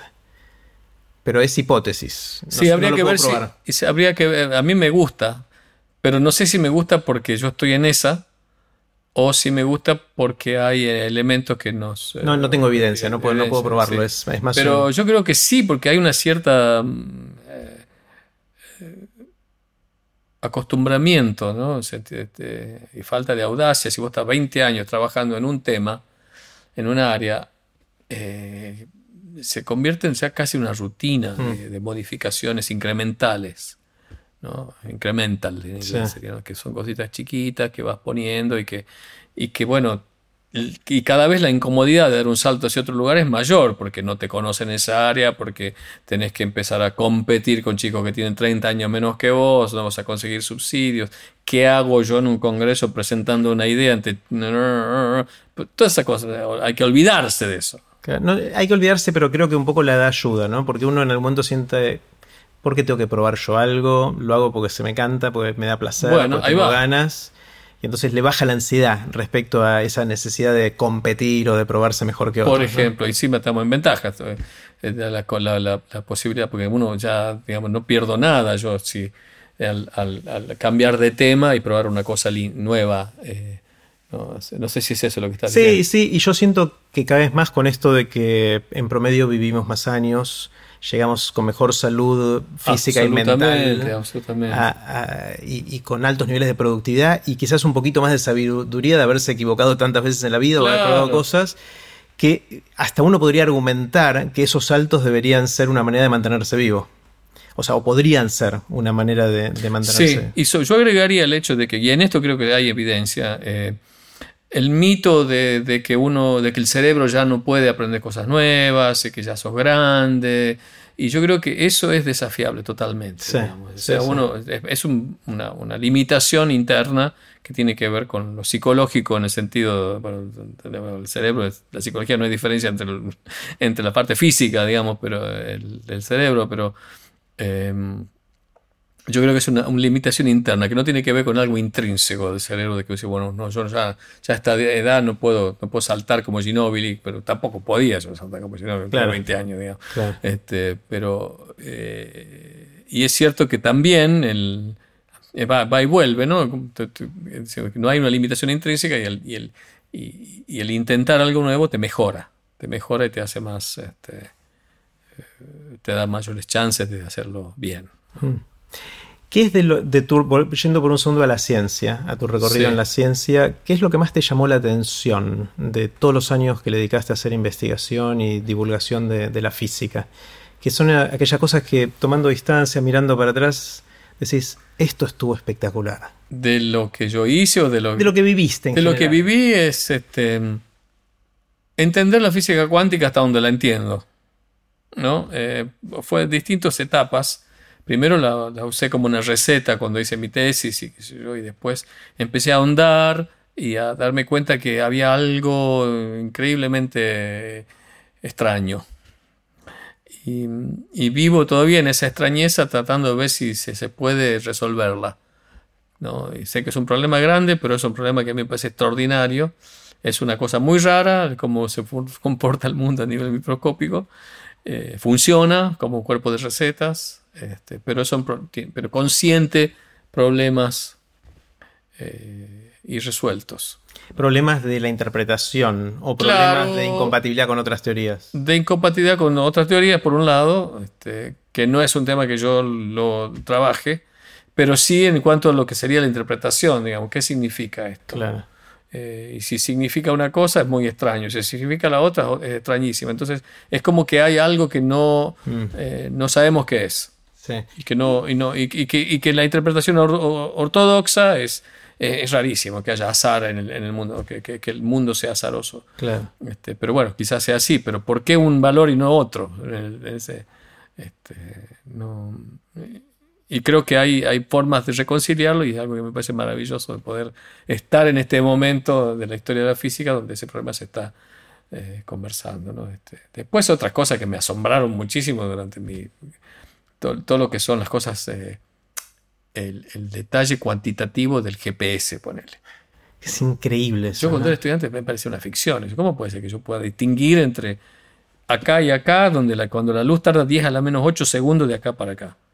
Este, una precisión de 10 a la menos 8, digamos. Este, Y la respuesta es que construimos relojes con esa precisión. exactamente, exactamente. Y que te permite saber si está en Cabildo y Juramento o en Cabildo y Kramer. No sé si Cabildo y Kramer son paralelas o no. Cabildo y Kramer son paralelas, Bueno, pero juramento y Kramer. Juramento y Kramer. sí, sí.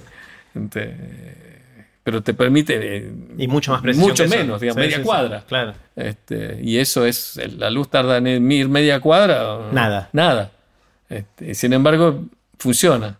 Y después que ahora estén midiendo la distancia entre dos espejos, la, la gravitación, la teoría de, la, de la- de las ondas gravitacionales, variaciones más chicas que el tamaño de un protón, de un, de un núcleo atómico, es ridículo. Claro. Este, ¿no? Eh, En 4 kilómetros de en cuatro distancia. kilómetros de distancia, ¿no? Es como. Entonces, la frase de, de Clark, ¿no? De toda tecnología lo suficientemente avanzada e indi- indistinguible de la magia, este, es lo que. Se hace carne ahí con eso. Se hace carne con eso y con el, con el, con el mismo avión, ¿no? Entonces, pues, es increíble que esté volando ese pájaro de 20.000 toneladas. Este, o que estemos hablando por celular, caminando. Yo me acuerdo cuando era estudiante, vino alguien, años mediados de los 80, a Bariloche, de, Santa Bárbara, un ingeniero, un físico que trabajaba en aplicaciones. Dice, no, los celulares no son posibles porque el rancho de banda, de no sé qué, de la de una aplicación técnica de que los celulares no iban a ser posibles hace 30 años. Y hoy estamos hablando este, con video caminando por la calle en Tokio. Ah, Tokio, Tokio, Catamarca. Eso es increíble. Mm. Entonces, la- la- la- el- los mecanismos del mundo todavía permiten un montón de cosas mágicas, ¿no? Mm. Que todavía estamos en la infancia, porque ¿por qué razón estaríamos en el momento especial? Estamos en, en un momento arbitrario del desarrollo de la tecnología. Imagínate lo que va a ser. Claro. Eh, hablemos de Tucumán un segundo. Eh, vos naciste en Tucumán. Yo nací en Tucumán, sí. ¿Y estuviste ahí hasta qué edad? Hasta los 21. Hasta los 21. O sea, sos tucumano, Sí, tenés tucumano. acento tucumano. sí, sí, sí. y. Y vuelvo a Tucumán y Volvés a Tucumán. ¿Seguís teniendo familia? tengo mi hermana, mis primos, eh, amigos Claro. del colegio, que soy muy amigo. ¿Qué, qué, qué fue crecer y vivir hasta los 21 años en el interior del país? Es una ciudad importante, Tucumán, Sí. eh, pero no es de las más grandes de todo el país, Sí. que es la cuarta o la quinta, debe ser. o- Sí, por, no por, ahí. por ahí. Eh, um, con tantas inquietudes. O sea, ¿cómo, cómo vive alguien del interior eh, la lejanía? Objeción al término el interior, ¿no? Sí. eh, paréntesis, ¿no? Me encanta. del- bueno, los porteños hablan del exterior como Y el interior, Y del no hay- interior. y de Buenos Buenos Aires. Aires qué es? Claro. Este, es como Es dos países. entre el interior es, y el es- exterior. es una línea, Claro, un, punto unidimensional. Eh, eh, una línea sin, este, sin espesor. Eh, no, eh, esa distinción, ¿no? Somos, somos el mismo país, hay provincias como la de Buenos Aires, en capitales otras. eh, Sí, no, lo que- no existe ahí- esa distinción no. en otros países, ¿no? Pero es una no es cierto pero- que Capital Federal es otro país. Bueno, no existe por una razón en otros países. O sea, Estados Unidos tiene un montón de centros urbanos importantes Sí. y cada uno de esos centros urbanos tiene masa crítica en un montón de cosas. Claro. Yo no sé cómo es en Tucumán, pero los lugares que pude ir a ver, que no son Buenos Aires, a decir el interior, pero me acabo de censurar. eh, Soy un promotor de la. no, de- de- me encanta, me encanta y está buenísimo. Y yo soy también promotor de otras de esas cosas, Sí. como por ejemplo los, los yankees que dicen nos vemos en el verano. Digo, mira, para mí el verano es Claro. seis meses antes o después. o los tuyo. argentinos que te dicen acá, Acá. estás acá. Estás acá, Acá, ¿dónde? ¿dónde? Acá acá bueno. es Argentina, ¿no? Pero alguien de Purmamar que el otro día me escribió si estaba acá y dice, sí, estoy acá. Acá, yo estoy- siempre estoy, yo estoy- acá. Eh, no, me encanta que hayas identificado Sí, esa, ah, esa- no, no, el verano, por supuesto, por supuesto. Eh, no, pero a lo que me refiero, a lo que está detrás de ese prejuicio, es el tema de falta de masa crítica de cosas. sí, O sea, si uno vive en una ciudad grande, no importa si es Buenos Aires, Córdoba, Rosario, la que fuera, quizás Tucumán también, eh, uno quiere hacer algo y hay de eso. Y hay gente que tiene los intereses de uno y uno puede juntarse con gente a dibujar. Sí. O lo que fuera. Ahora, si es en un pueblito, por ahí sos el único que le gusta dibujar. Sí. Entonces estás solo y te es difícil de desarrollar Claro. algo que quizás en otro lugar hubiese germinado y florecido de otra manera. ¿no? sí. ¿Vos viviste algo así o no? En Tucumán yo viví una conjunción de cosas porque yo viví de chico en, en Estados Unidos con mi, mi viejo era profesor en, en- en Pittsburgh, era profesor de- y después volvimos y me quedó esa impronta de ese cuarto quinto grado en, en- en Pittsburgh. Eh, y, y bueno, era inquieto y era medio de izquierda y, y- y era el gobierno militar. Entonces era difícil, era difícil eh, expresarse y sobre todo en una comunidad en la que mm, yo lo viví en cuanto a la diferencia de Estados Unidos y Argentina también, porque me está explicando Tucumán, pero yo creo que también hay una visión de Tucumán desde Buenos Aires y hay una visión desde de, de la diferencia Tucumán-Buenos Aires desde otro lugar es mucho más chica. ¿no? Claro. Es decir, yo cuando voy a España, como sé que los argentinos no, no- no nos quieren, pelo mi acento tucumano más prístino y en la segunda sílaba me dicen soy argentino. O sea, claro. Yo no quiero No que me distingan de argentino porque hablo tucumano y no, y no, no hay Pero es como, a mí me cuesta distinguir entre el, acento de Madrid y el de Sevilla. Que Claro, para- bueno, para pero ellos los tipos ahí en sevillano que no, claro, vos es español. Claro. ¿no?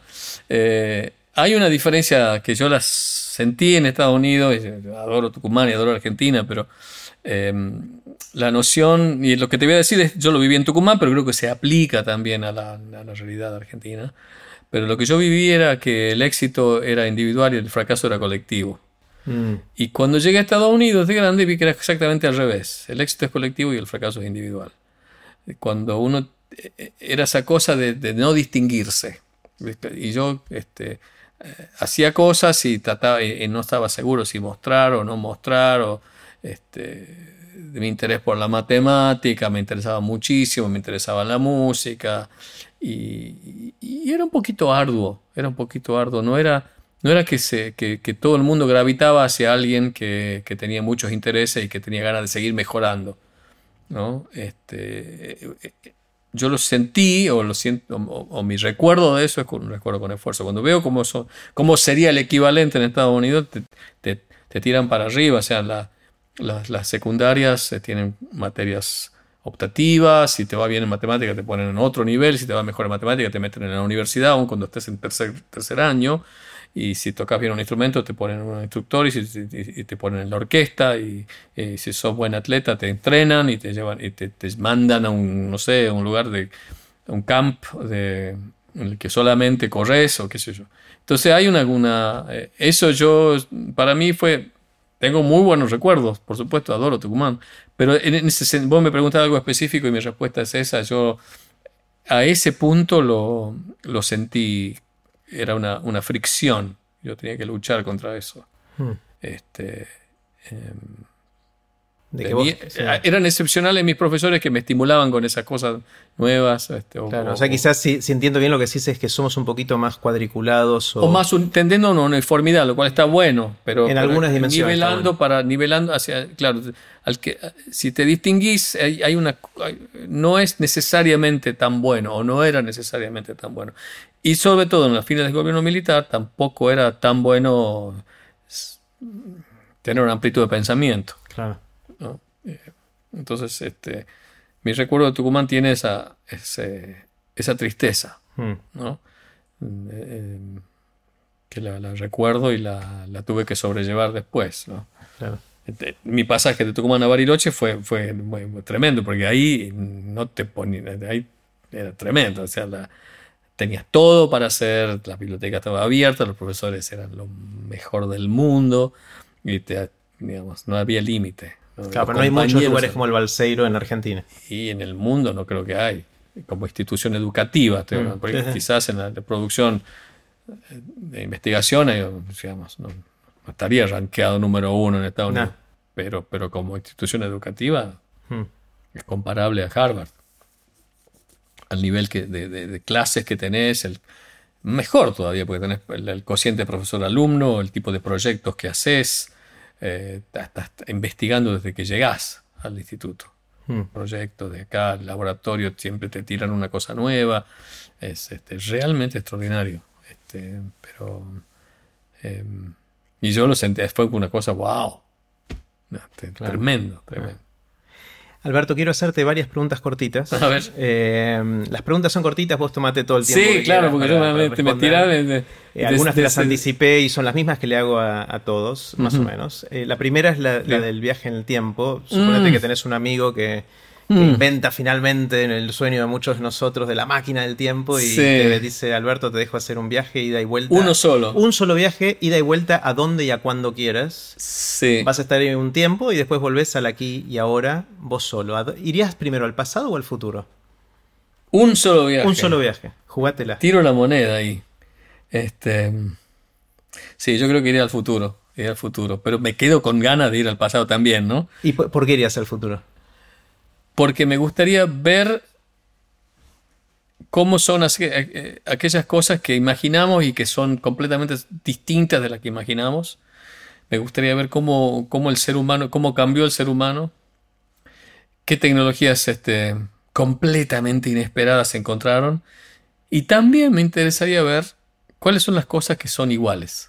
Claro, ¿Qué no cambió a pesar ¿Qué no de cambió todo nada? Porque si uno se para hoy y dice, bueno, suponte que venga Newton hoy acá a tomar un café, se va a sorprender. Pero hay un montón de cosas que va a decir, ah, mira, la calle es la misma. Ah, ese edificio yo lo vi.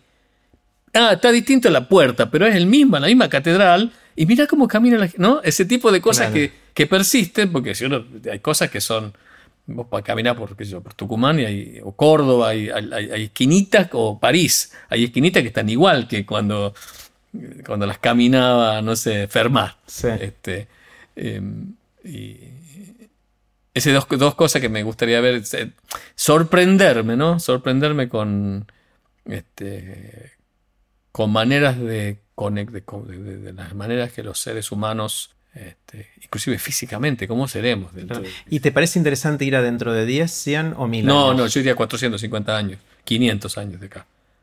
No, Claro, no, porque dentro de 20 años va a ser lo mismo. va a ser muy parecido. Sí, muy parecido.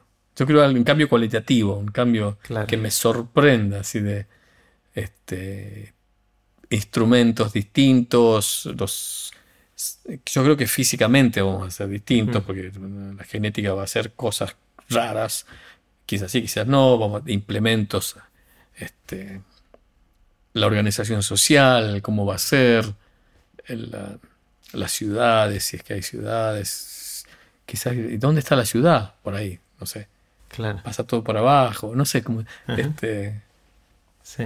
Y si, y con el optimismo de que estemos acá dentro de 500 años. Claro, claro. Bueno, fuiste y volviste y tu amigo dice, bueno, está bien, puedes ir al pasado también. ¿A dónde irías? Al ¿Y a- pasado? ¿Y a cuándo? Al pasado iría muy remoto, iría antes de los dinosaurios, Ah, antes. para ver cómo era an- cuando nosotros ni siquiera... eh, bueno, por supuesto hay muchos otros lugares que me interesarían, pero creo que no me sorprendería tanto como, porque uno ya ha leído cosas de lo que era antes. Este, y bueno, por supuesto, me gustaría ir a ver si, si Jesucristo existió. sé yo. Pero si tengo que elegir uno, eh, elegiría antes de que, de que caiga el meteorito, Ajá. a ver cómo era, ¿no? Cómo era eso cuando todavía éramos hipotéticos y quizás ni siquiera, eh, eh, si no hubiese caído ese meteorito, Hoy nos que no grabando a aprender de Exacto, exacto. ¿Cómo, Mm. cómo, se- cómo es la- el punto inicial de algo que, que podría ser, haber sido nosotros o no? Digamos, cómo es la vegetación, cómo es Ah. los animales. Este, Ah, para- la etimología muy, muy remota. Está bueno. Eh, no, porque después, si pi- pienso en otro, tendría que ser un hecho histórico en particular y por qué uno y no otro, y no creo que me sorprenda tanto. Este, yo creo que ese mundo debe haber sido. ¿Y te gustaría hablar con alguna persona del pasado? Con- si tú pudieras ir a conversar una hora con alguien, tomarte un cafecito. Aristóteles. Aristóteles, wow. ¿Qué le- ¿Y qué le preguntarías? hablaría de la vida. Porque, ¿Por qué pienso en Aristóteles? Porque es una... Se me ocurrió ahora, ¿no? Porque es alguien que mi viejo admiraba mucho. Alguien que, que creó la forma de pensamiento básica, uno de los grandes creadores de la forma de pensamiento que tenemos hoy. Y cuando uno ve todo el avance tecnológico y todo, un montón de cosas que por supuesto ni eran soñadas para ellos, no avanzamos tanto respecto de su visión. Claro. Entonces, plantearle problemas de hoy a una inteligencia como esa, charlar con el tipo ese una hora. Y es más Aristóteles. Tendría que aprender, este, aprender griego, antiguo bueno, primero. Pero te puedes llevar Supongamos un que traductor. tenemos te un llevas uno y los, los Sí, aprendes sí, Supongamos que de pronto en la Claro. ficción él habla, habla tucumano. Este, Y si tenemos la máquina del tiempo, no, es probable claro, que podamos una las grandes inteligencias ¿no? de, de ¿Es Aristóteles o es Platón? Aristóteles, diría yo. Aristóteles más. Sí, sí, sí, sí. Ah. Que cualquiera de los dos, ¿no? Sí, sí, Pero. Este, Platón lo veo más práctico en el sentido de eh, si uno lee Fedro y tiene las visiones de de la escritura, lo que dice él en la escritura, es como si fuese lo de internet ahora, pero, pero conversar con alguien que habló de la poética y que hoy los guiones de cine se escriben de acuerdo a eso. Con el método aristotélico, claro. ¿no? Eh, y plantearle problemas y ver cómo por dónde va la cabeza del tipo, Está buenísimo. este, yo creo que sería una experiencia, pero eh, por supuesto habría otros que son más curiosidades que otra cosa, pero desde el punto de vista de tomarme el cafecito con alguien que me, yo estoy seguro que me daría la vuelta, pero 17 veces la cabeza. Creo que, que sería él, ¿no? Pero no sé, está, por supuesto, te ir a verlo dibujar Miguel Ángel o, o, este, mientras está haciendo los bocetos de la Capilla Sistina, Claro. o ver a, a- a Beethoven componiendo, o a Mozart componiendo, o a Newton pensando su idea, o qué sé yo, o a un- una persona cualquiera de, de Jerusalén, ponele, en, ante- este, a ver si, si, o con Pablo, ponele, a ver cómo, cómo es el asunto acá, vos estás armando esta religión, cómo, cómo, cómo- vos sos judío, pero Mm, este, estás este, admitiendo gente, claro. ¿no? Es, hay infinitas cosas, Sí, ¿no? está pero si buenísimo. tuviese que elegir uno, lo elijo ese. Y creo que no me arrepiento, pues en estos cinco minutos estuve pensando. Sí, sí, te, te pero, noté que pero como también era muy importante para mi viejo. Mi viejo lo hay algo de tu historia personal con eso. Sí, sí, sí. Y después de una valoración posterior de la, de la metafísica de él y de toda la, eh, la- la gravitación que tiene una mente como esa en, en el pensamiento de hoy, después de 2000 años. ¿Cuánta gente real Mm. puede tener 2200 años después, o 2000 tantos años después, este, leerse como actual? ¿Hay algo que mm, sabes hoy que hubiese estado bueno saber cuando empezabas hace mucho tiempo? ¿Hay algún tipo de conocimiento práctico o filosófico que te hubiese gustado tener hace cuando tenías, digamos, 21 años, cuando te fuiste de Tucumán? Eh, conocimiento práctico no sé, eh, pero sí eh, una valoración de, la- de, de- de- lo que, digamos, nosotros hemos construido carrera, digamos, hemos, este, hemos explorado cosas, pero hay una construcción carrerística de los proyectos eh, científicos, culturales, estéticos, empresariales que hemos este, encarado. Y yo creo que en ese, en ese desarrollo eh, la importancia de lo que significa la- el- las relaciones humanas, eh, yo no lo tenía tan claro. Mm. De, la, de, la- de- de- de que todas estas, todos estos emprendimientos, por más que sea científico, la, la física, la, la música, el- son, eh, son proyectos sociales y son y, la- y- y- y de suprema importancia cómo se, cómo se vincula uno con los otros. Mm. Y eso yo no lo tenía tan claro Claro. cuando empecé. Y decir su primera importancia está buenísimo, pero se me ocurren dos interpretaciones extremas, seguramente Sí. hay más, pero una es decir, es importante para ser efectivo y eficiente, es decir, Sí. ser eficaz haciendo Sí. esas cosas. Y el otro es importante porque eso es lo que nos hace sentir bien, tener vínculos de, de calidad. Las dos cosas, las dos cosas. Pero en el, este, quizás cuando lo estaba diciendo eh, estaba pensando más en, en- en la eficacia, ¿no? Eh, hay que saber conectarse con gente más inteligente que uno. Hay que saber vender en el sentido amplio, comunicar, mostrar lo que uno hace. Eh, Hay que desarrollar vínculos porque te hacen sentir bien, porque tu obra no tiene sentido si no la recibe otro. Y porque es fundamental que uno lo que está haciendo es por una tentativa de contacto con otros. Y lo está haciendo como artista, como empresario, como... Y, eso es algo que, que ahora lo, lo, desarrollé y que, que, quizás lo hubiese desarrollado con mayor intensidad si lo hubiese tenido tan eh, más incorporado de, de entrada, ¿no? Este, mm. Que todos son ejercicios que te hacen sentir bien, pero que hacen a la eficacia de tu proyecto y, son, y, y, si uno es artista o es científico, lo que está buscando es mostrar lo que está. Y, si te hace bien mostrar, te va a hacer bien escuchar a otros y relacionarte con otros y vincularte con otros y difundir lo tuyo con otros y ser un canal de difusión de, de las obras de otros. Está bueno porque esto es eh, esas cosas... Y valorar lo que hace el otro. sí decretar a los celos y al ego como enemigos mortales. Mm. Está buenísimo. Creo que es, la típica sabiduría que llega con el tiempo y que es difícil o casi imposible de enseñar a alguien más joven, inclusive a uno mismo más joven. Claro. Porque se aprende viviendo nada más. Sí, pero yo mil, mil, veces hago el ejercicio de volver en el tiempo y agarrar, che, Alberto, vení, tomemos un café. ¿no? Vos te espera tal cosa, este, tranquilo con esto, Claro. ¿no? Este, cuando escribo mis cosas, me estoy escribiendo a mí mismo cuando era chico, ¿no? Este, pero es cierto, son cosas difíciles de comunicar porque hay una apreciación. Es difícil que alguien de esa edad o que yo de esa edad me haya escuche eso. Claro, y sobre todo por el rol del ego, ¿no? Que decías antes, el rol que el ego juega en, y la competitividad. Y, Pero capturar el hecho de que si uno se saca el ego de encima, o por lo menos los celos de encima, el hecho de que uno está comparando con otros, puede ser mucho más eficiente. Porque celebrar el, hecho, el éxito de otro como propio te agranda el propio, te agranda el tuyo. O sea, si, eh, me alegro de que este tenga llegue a lo que ha llegado, porque eso ahora me, pone a mí en otro lugar, me, alegra y me ayuda y me, expande y me inspira, ¿no? Pero es, muy difícil, sobre todo al principio. ¿Sentís, Alberto, que tenés alguna opinión sobre el tema que sea, que sea distinta a la que tiene la mayoría o mucha gente?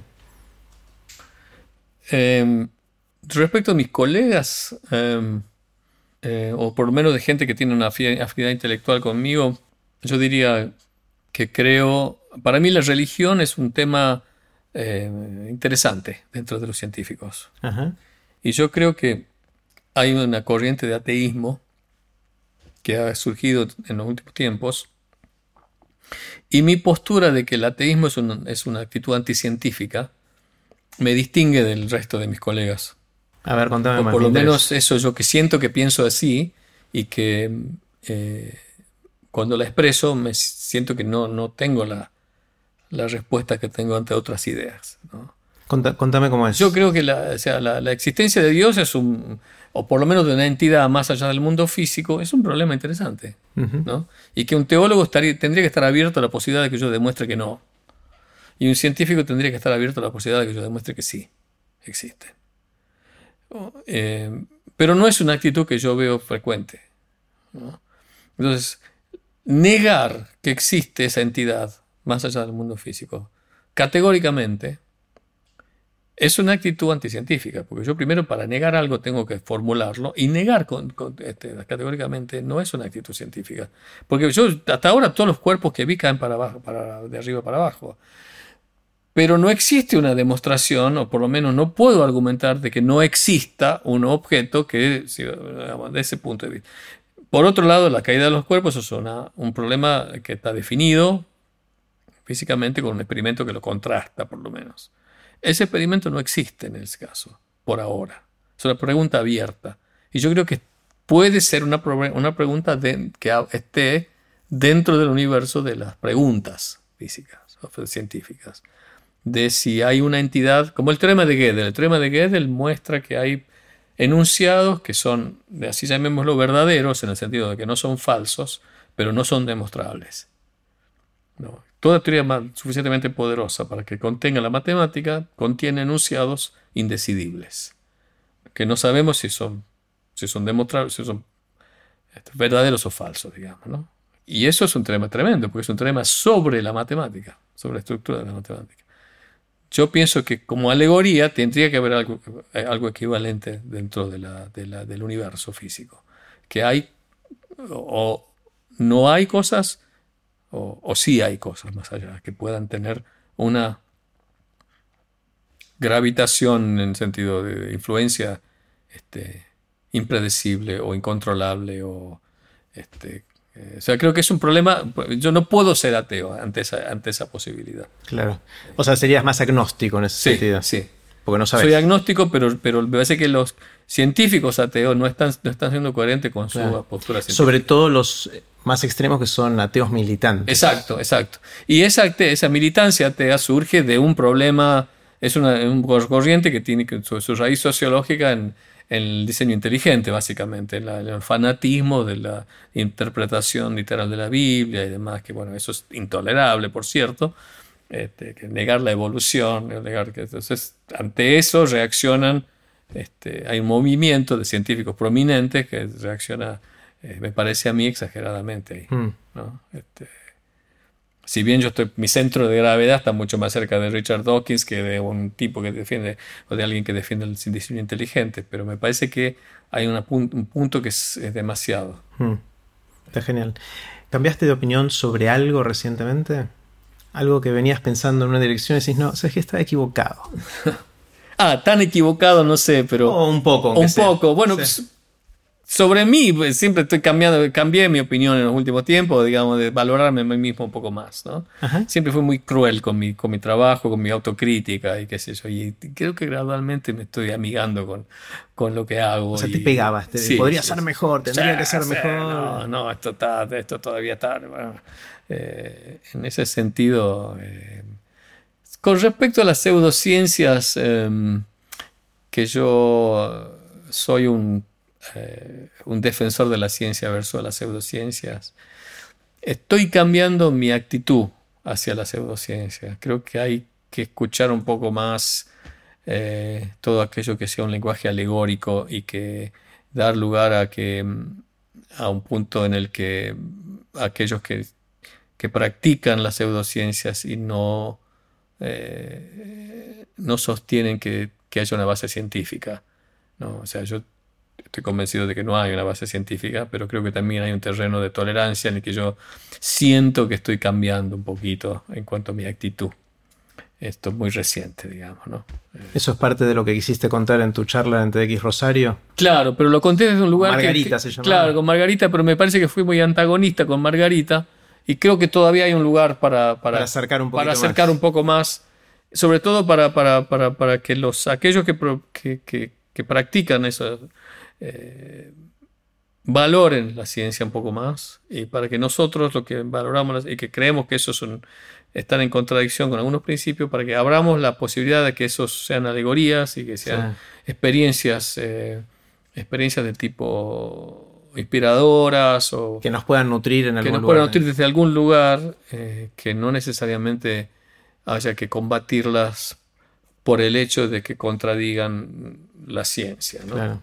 Bueno, para los que no, vieron o no escucharon tu charla ante X Rosario, después la, voy a poner en aprenderdegrandes.com barra Alberto. Bueno. Ahí vamos a poner algunos links de, esas cosas que estamos conversando, así que recomiendo que vean la charla de Alberto en, X Rosario. Qué bueno poder charlar así despacio y poder expandirse, porque normalmente las entrevistas son de 15 minutos y ya están mirando la hora, bien la tanda. Yo ni sé hace cuánto que estamos charlando, no, tengo reloj, no tengo reloj, no tengo ni idea y me encanta haber perdido noción del tiempo. Sí.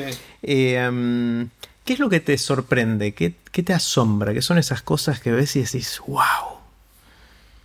Mira, como un poco retomando lo anterior, a mí yo me sorprendo de todo, porque el hecho de, eh, el hecho de existir es rarísimo. Ah. Entonces, este, lo, que, lo que uno hace cuando va madurando y creciendo es este, ignorar ese, este, olvidarse de que, de, que, de que, todo es sorprendente, ¿no? Pero hablábamos de GPS, pero hablamos del hecho de existir, digamos, ¿no? Tengo una canción, esa que bonito que le gustaba a Mercedes, que la escuchaba mucho, que, que habla de eso, ¿no? del sentido de, qué raro que es todo, ¿no? Mm. Este, y por supuesto las, eh, los avances tecnológicos son algo que no dejan de sorprenderme, aun cuando uno entienda la hidrodinámica, pero, pero termina. El avión que el vuela. avión no, que vuela. no es- este, eh, o sea que yo tengo un sentido de asombro constante ante, ante, ante prácticamente todo. ¿Tenés dentro de todo esto alguna habilidad inútil que vos consideres inútil? Mira, no sé, porque en un punto todas mis habilidades son inútiles. Si uno piensa en el sentido de la utilidad versus... yo- cuando me preguntan de qué sirve lo que haces, esa es la pregunta, que no, este, y yo no lo, no, no, no lo pienso así, en el sentido de que no me parece una pregunta em, ¿Relevante o...? relevante, Mm. porque la, es la dualidad de la búsqueda de la utilidad versus el sentido. No me interesa la utilidad. Si bien es cierto que uno en el mundo práctico, eh, las cosas que, que- que buscamos como científicos terminan teniendo aplicación. Pero a mí me interesa más la búsqueda del sentido que la de la utilidad. Y eso es lo que me, me- me mueve como científico y me mueve como artista. y me- este, entonces, mi- ¿de qué me sirve dibujar? Este, no, no le veo la utilidad. Entonces es una habilidad inútil. Tocar la guitarra, ¿de qué sirve tocar la guitarra? Bueno, es una habilidad inútil. Después, por, por supuesto, tengo esas habilidades que son habilidades que son o inútiles en el sentido más extremo, como yo te puedo calcular la velocidad de una ambulancia cuando va pasando por el efecto Doppler. ¿De qué me sirve eso? no? ¿En serio? Porque Sí. ves la nota, cómo va cambiando Claro, la cuando nota. cambia la nota, yo te digo la velocidad. ¿Tenés oído absoluto? o- Eh, No hace falta de oído absoluto. Es porque- relativo, nada más. Claro, es relativo, porque cada semitono este es el 6%, es el 3%, eh, 6% de frecuencia. Entonces, si la ambulancia se mueve al 3%, se acerca y se aleja al 3%, hay un cambio del 6% de frecuencia. O sea que por cada semitono, eh, como el cambio de, de frecuencia es, es el cambio porcentual de la velocidad respecto a la velocidad del sonido, Sí. entonces, si la ambulancia se mueve al 3% de la velocidad del sonido, que es 36 kilómetros por hora, percibís un semitono. Entonces, por cada semitono que notas de cambio en Fórmula 1, hace. Son 5 semitonos, 6 semitonos, 240 kilómetros por hora. Y yo con los aviones también juego. Espectacular. Nu- nu- Nunca había pensado en esa Claro, posibilidad. porque la- el cambio porcentual es lo que importa. Claro. Entonces, si usa eh, eh, 3% de la velocidad del sonido, es más o menos un 10, kilóm- 10 metros por segundo, son 36 kilómetros por hora. Entonces, si un corredor de, de 100 metros, Usain Bolt, viene cantando el cumpleaños feliz, cambia un semitono cuando pasa. ¿no? Entonces, siempre hago el ejercicio cuando voy con amigos, digo, ah, esa va tan- tanto. O cuando vas caminando, es decir, caminas rápido, los, ala- las alarmas de, de, la, de los estacionamientos en Buenos Aires cambian un cuarto de tono, más o menos. Y Es eso puedes distinguir. Y lo distinguís porque vas caminando a una velocidad. Wow. este, es chiquito, pero si vas en bici lo, lo, lo notás. Es súper original esta habilidad inútil, me encanta. Este, bueno, Me ¿de ¿Qué me sirve? Yo me divierto calculando la velocidad de los, de los aviones cuando pasan por mi casa. este, Yo vivo cerca de un estadio en Ann Arbor. Y cuando hay partido, pasan los aviones de publicidad. Entonces me divierto calculando la velocidad. este, ¿no? Está buenísimo. Este, Eh, libros, ¿cuáles son los libros que te marcaron? ¿Cuáles son los libros que hicieron que seas quien sos vos hoy? ¿Cuántos tengo? Porque tengo una. eh, Empezá con dos o tres. y- Empiezo con otra. Mira, eh, eh, ficciones de Borges es- de- y los poemas de Borges son los que de lo que más me marcó, ¿no? Eh, y me siguen marcando mi manera de pensar y de, de- de- eh, en, la, en la medida en que pensar tiene que ver con, ah, con el lenguaje y eh, ese, ese lenguaje de Borges a mí me, me influyó mucho y me sigue influyendo en mi manera de hablar y en mi manera de pensar en un punto. Eh, libros, o sea, yo soy, no, no sería la persona que soy si no hubiese leído a Borges, creo yo. Este, y hay otros libros que me marcaron como un antes y un después, que, son, que son el, El Principio de Newton, por ejemplo, que es un libro ¿Leíste el, el principio, el original? Sí, sí, sí. Mi último libro tiene un capítulo dedicado al- a la lectura detallada del principio. ¿Cuál, cuál es el nombre de tu libro del último? El, el principio de mínima acción, historia y física en inglés, este es de Cambridge University Press. Cuando yo era chico, mi viejo que era filósofo de la ciencia tenía el principio en el, en el- en el- y él era muy bueno, llama filosofía de la ciencia, entonces le, interesaba la física, la matemática, tenía una lectura bastante a nivel, digamos, segundo o tercer año de la facultad de física. Tenía un nivel Bastante, interesante. Sí, sí, sí. sabía, sabía cálculo. Pero él con geometría era pésimo. Mm. Y me dice, no, yo cada tanto abría el principio, me dice, no, no, no, no, no, eso es ilegible, me dice, es imposible, porque es todo geometría, el principio. Y a mí me quedó eso. Yo tengo que alguna vez leerlo a este libro. Y cuando llegó el momento, hace, hace unos años, empecé a leerlo y a, eh, un poco a, a, publicar algunos papers tomando, eh, eh, como guía de lectura de las proposiciones y de, este, y a mí me fue revelador, digamos, estar leyendo algo que el tipo incluso dicen que Newton lo escribía en lenguaje geométrico para, para que sea difícil a propósito, para que no lo entienda nadie, porque él quería dejar sentado su, su, su método. Eh, y ese, ese, libro para mí fue, antes de leerlo, antes de entenderlo y después de entenderlo, porque es, es muy arduo, tener que meterte adentro de cada cosita geométrica, pero cuando lo vas entendiendo, decir, wow, estoy ah. Eh, no es difícil, es arduo, es, mm. necesitas paciencia. Eh, meterte adentro de, esa, de, ese, de berenjenal. Quiero hacer doble clic un segundo en, lo que te dijo. Doble clic. Sí, vamos a hacer doble clic, a ir en más profundidad. esto que te dijo tu viejo me parece re interesante, pues si tu hijo te dijo no te metas acá, no se entiende nada, eso podría haber habido dos futuros Albertos. El Alberto que dice, ah, bueno, sí, me lo dice. No, me dijo, me dijo, no, es autoridad paterna. Y, y está el otro estilo que decir, no, tengo que entender esto. Que no Sí, sí, sí, sí. ¿Por qué me dijo eso? Yo creo que esa ir por un lado o por el otro hace la gran es una de las cosas que hacen la gran diferencia entre que uno pueda desarrollar. Es esa curiosidad que te mata. Sí, y además un desafío, claro. Porque y el desafío, y el desafío, esa combinación eh, que sería espectacular encontrar cómo hacer para que los chicos desarrollen esa capacidad, ¿no? Esa capacidad de decir ante la prohibición o la recomendación de no. No, ¿sabes qué? Claro, pero lo que pasa, está buenísimo esto, pero yo creo que en el fondo lo que hay que hacer es cada, cada vez menos prohibición de no. Y yo creo que mi viejo lo consiguió sin proponérselo, en este caso, porque él con el resto siempre fue avanzar porque vos lo vas a hacer. Y eso es la clave de la educación. Mm.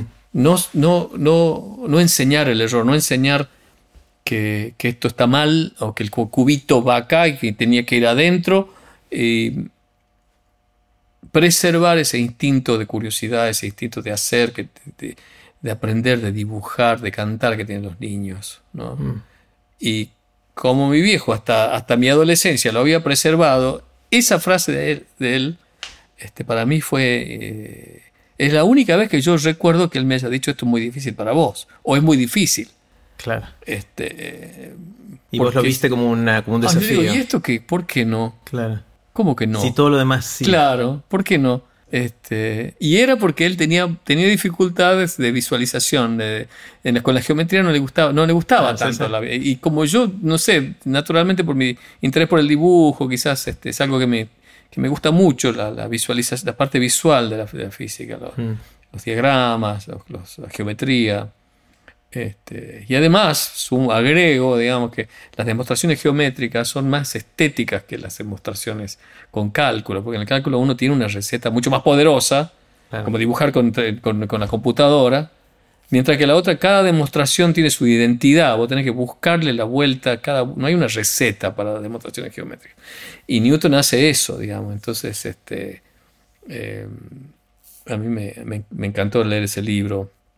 Hay un libro de William Styron que también me gustó mucho. ¿Qué es? Más reciente, que es un libro sobre la depresión, pero que, que es un, libro muy positivo sobre el estado depresivo, cómo se sale del estado depresivo. Mm. William Styron, el autor de La decisión de Sofía. Ah. Es, un, libro que me, que, me, que me gustó mucho. Después los libros de, de divulgación que leí de chico. ¿Cuáles son los que te impactaron? Me, me impactaron mucho la colección de Asimov, el electrón es zurdo. Este, eh, eh, me encantó eso. Yo quiero escribir que algún adolescente lea mi libro como yo leía el libro de Asimov. Ese es tu sueño. sí, sí. Ah. Asimov o Gamov, 1, 2, 3 infinito. los Martin Gardner, la columna de Martin Gardner en Scientific American los libros de él sobre eso, el científico amateur, esos libros, eh, muchos libros de, Juan Rulfo, el, Llano en Llamas, el Llano en Llamas de Juan Rulfo, más que Pedro Páramo. Hmm. La literatura latinoamericana. Hay libros que leí que me influyeron muchísimo, que me cambiaron, pero que después envejecieron en mí. Hmm.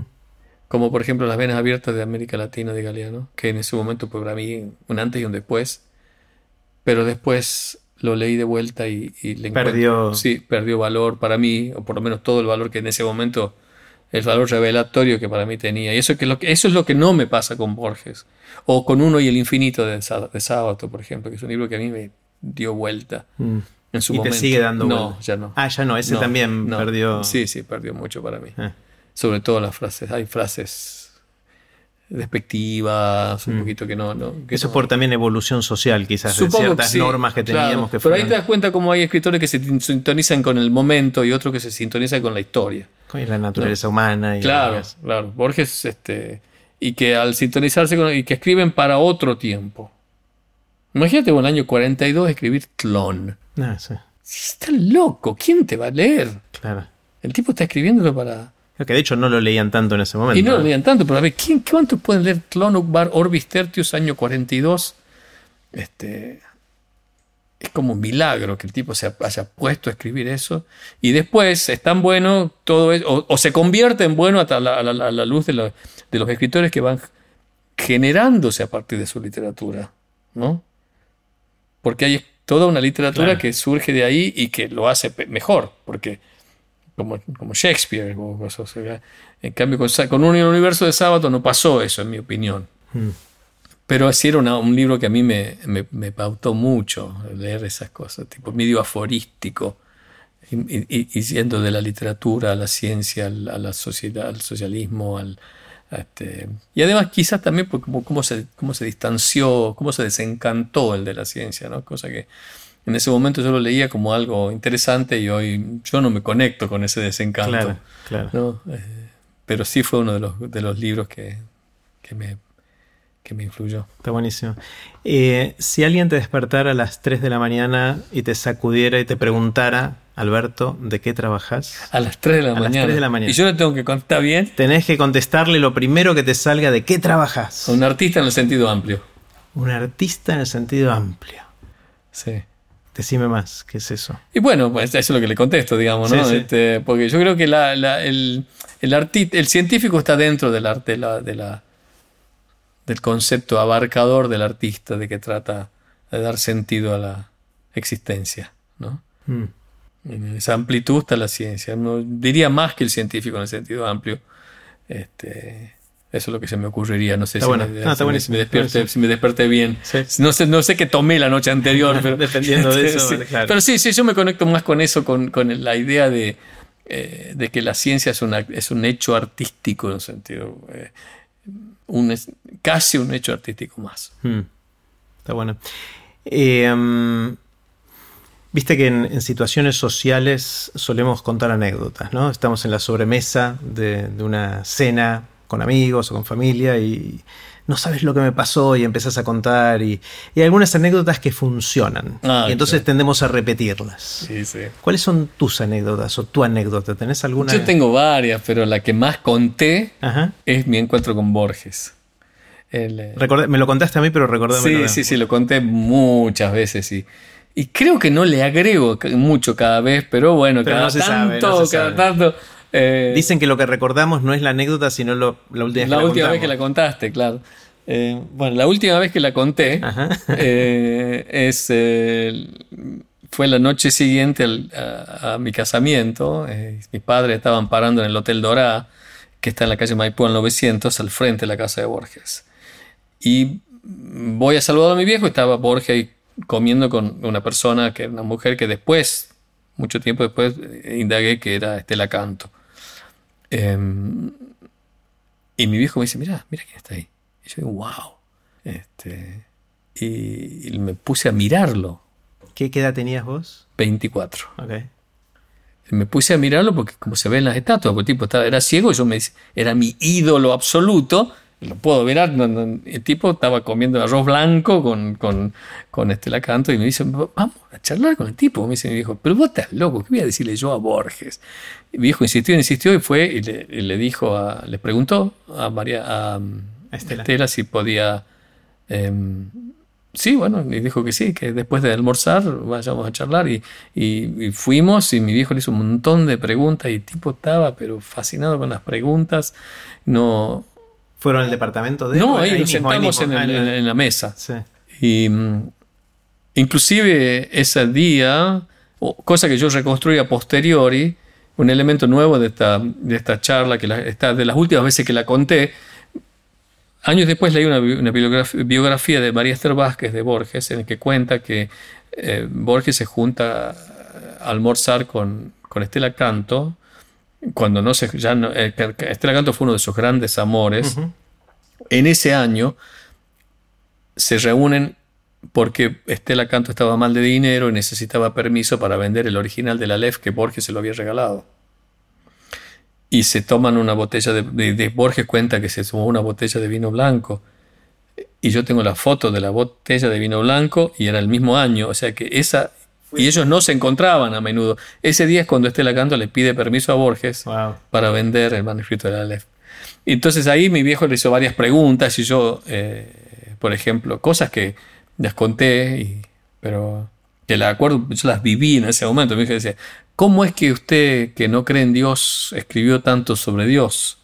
Y dice, ah, pero yo escribí mucho sobre el Minotauro también, dice Y después, bueno, después de varias preguntas que le hizo mi viejo, que era el único, yo no me animaba, le dije que había leído su obra y de que en, en el Balseiro había un texto de física, eh, física térmica, el libro de Charles Kittel, donde lo citan a él como un, como problema final de capítulo, lo, recomienda la lectura de la Biblioteca de Babel como un texto literario científico. ¿no? Y le conté a él que, que nosotros lo leíamos y él me dice, no, no, sabía que lo... No, pero usted los físicos, los físicos lo citan muchísimo. Él dice, no, yo lo único que sé de física es cuando mi papá me mostró cómo funcionaba el barómetro, hizo un gesto así, no, pero nosotros lo estudiamos.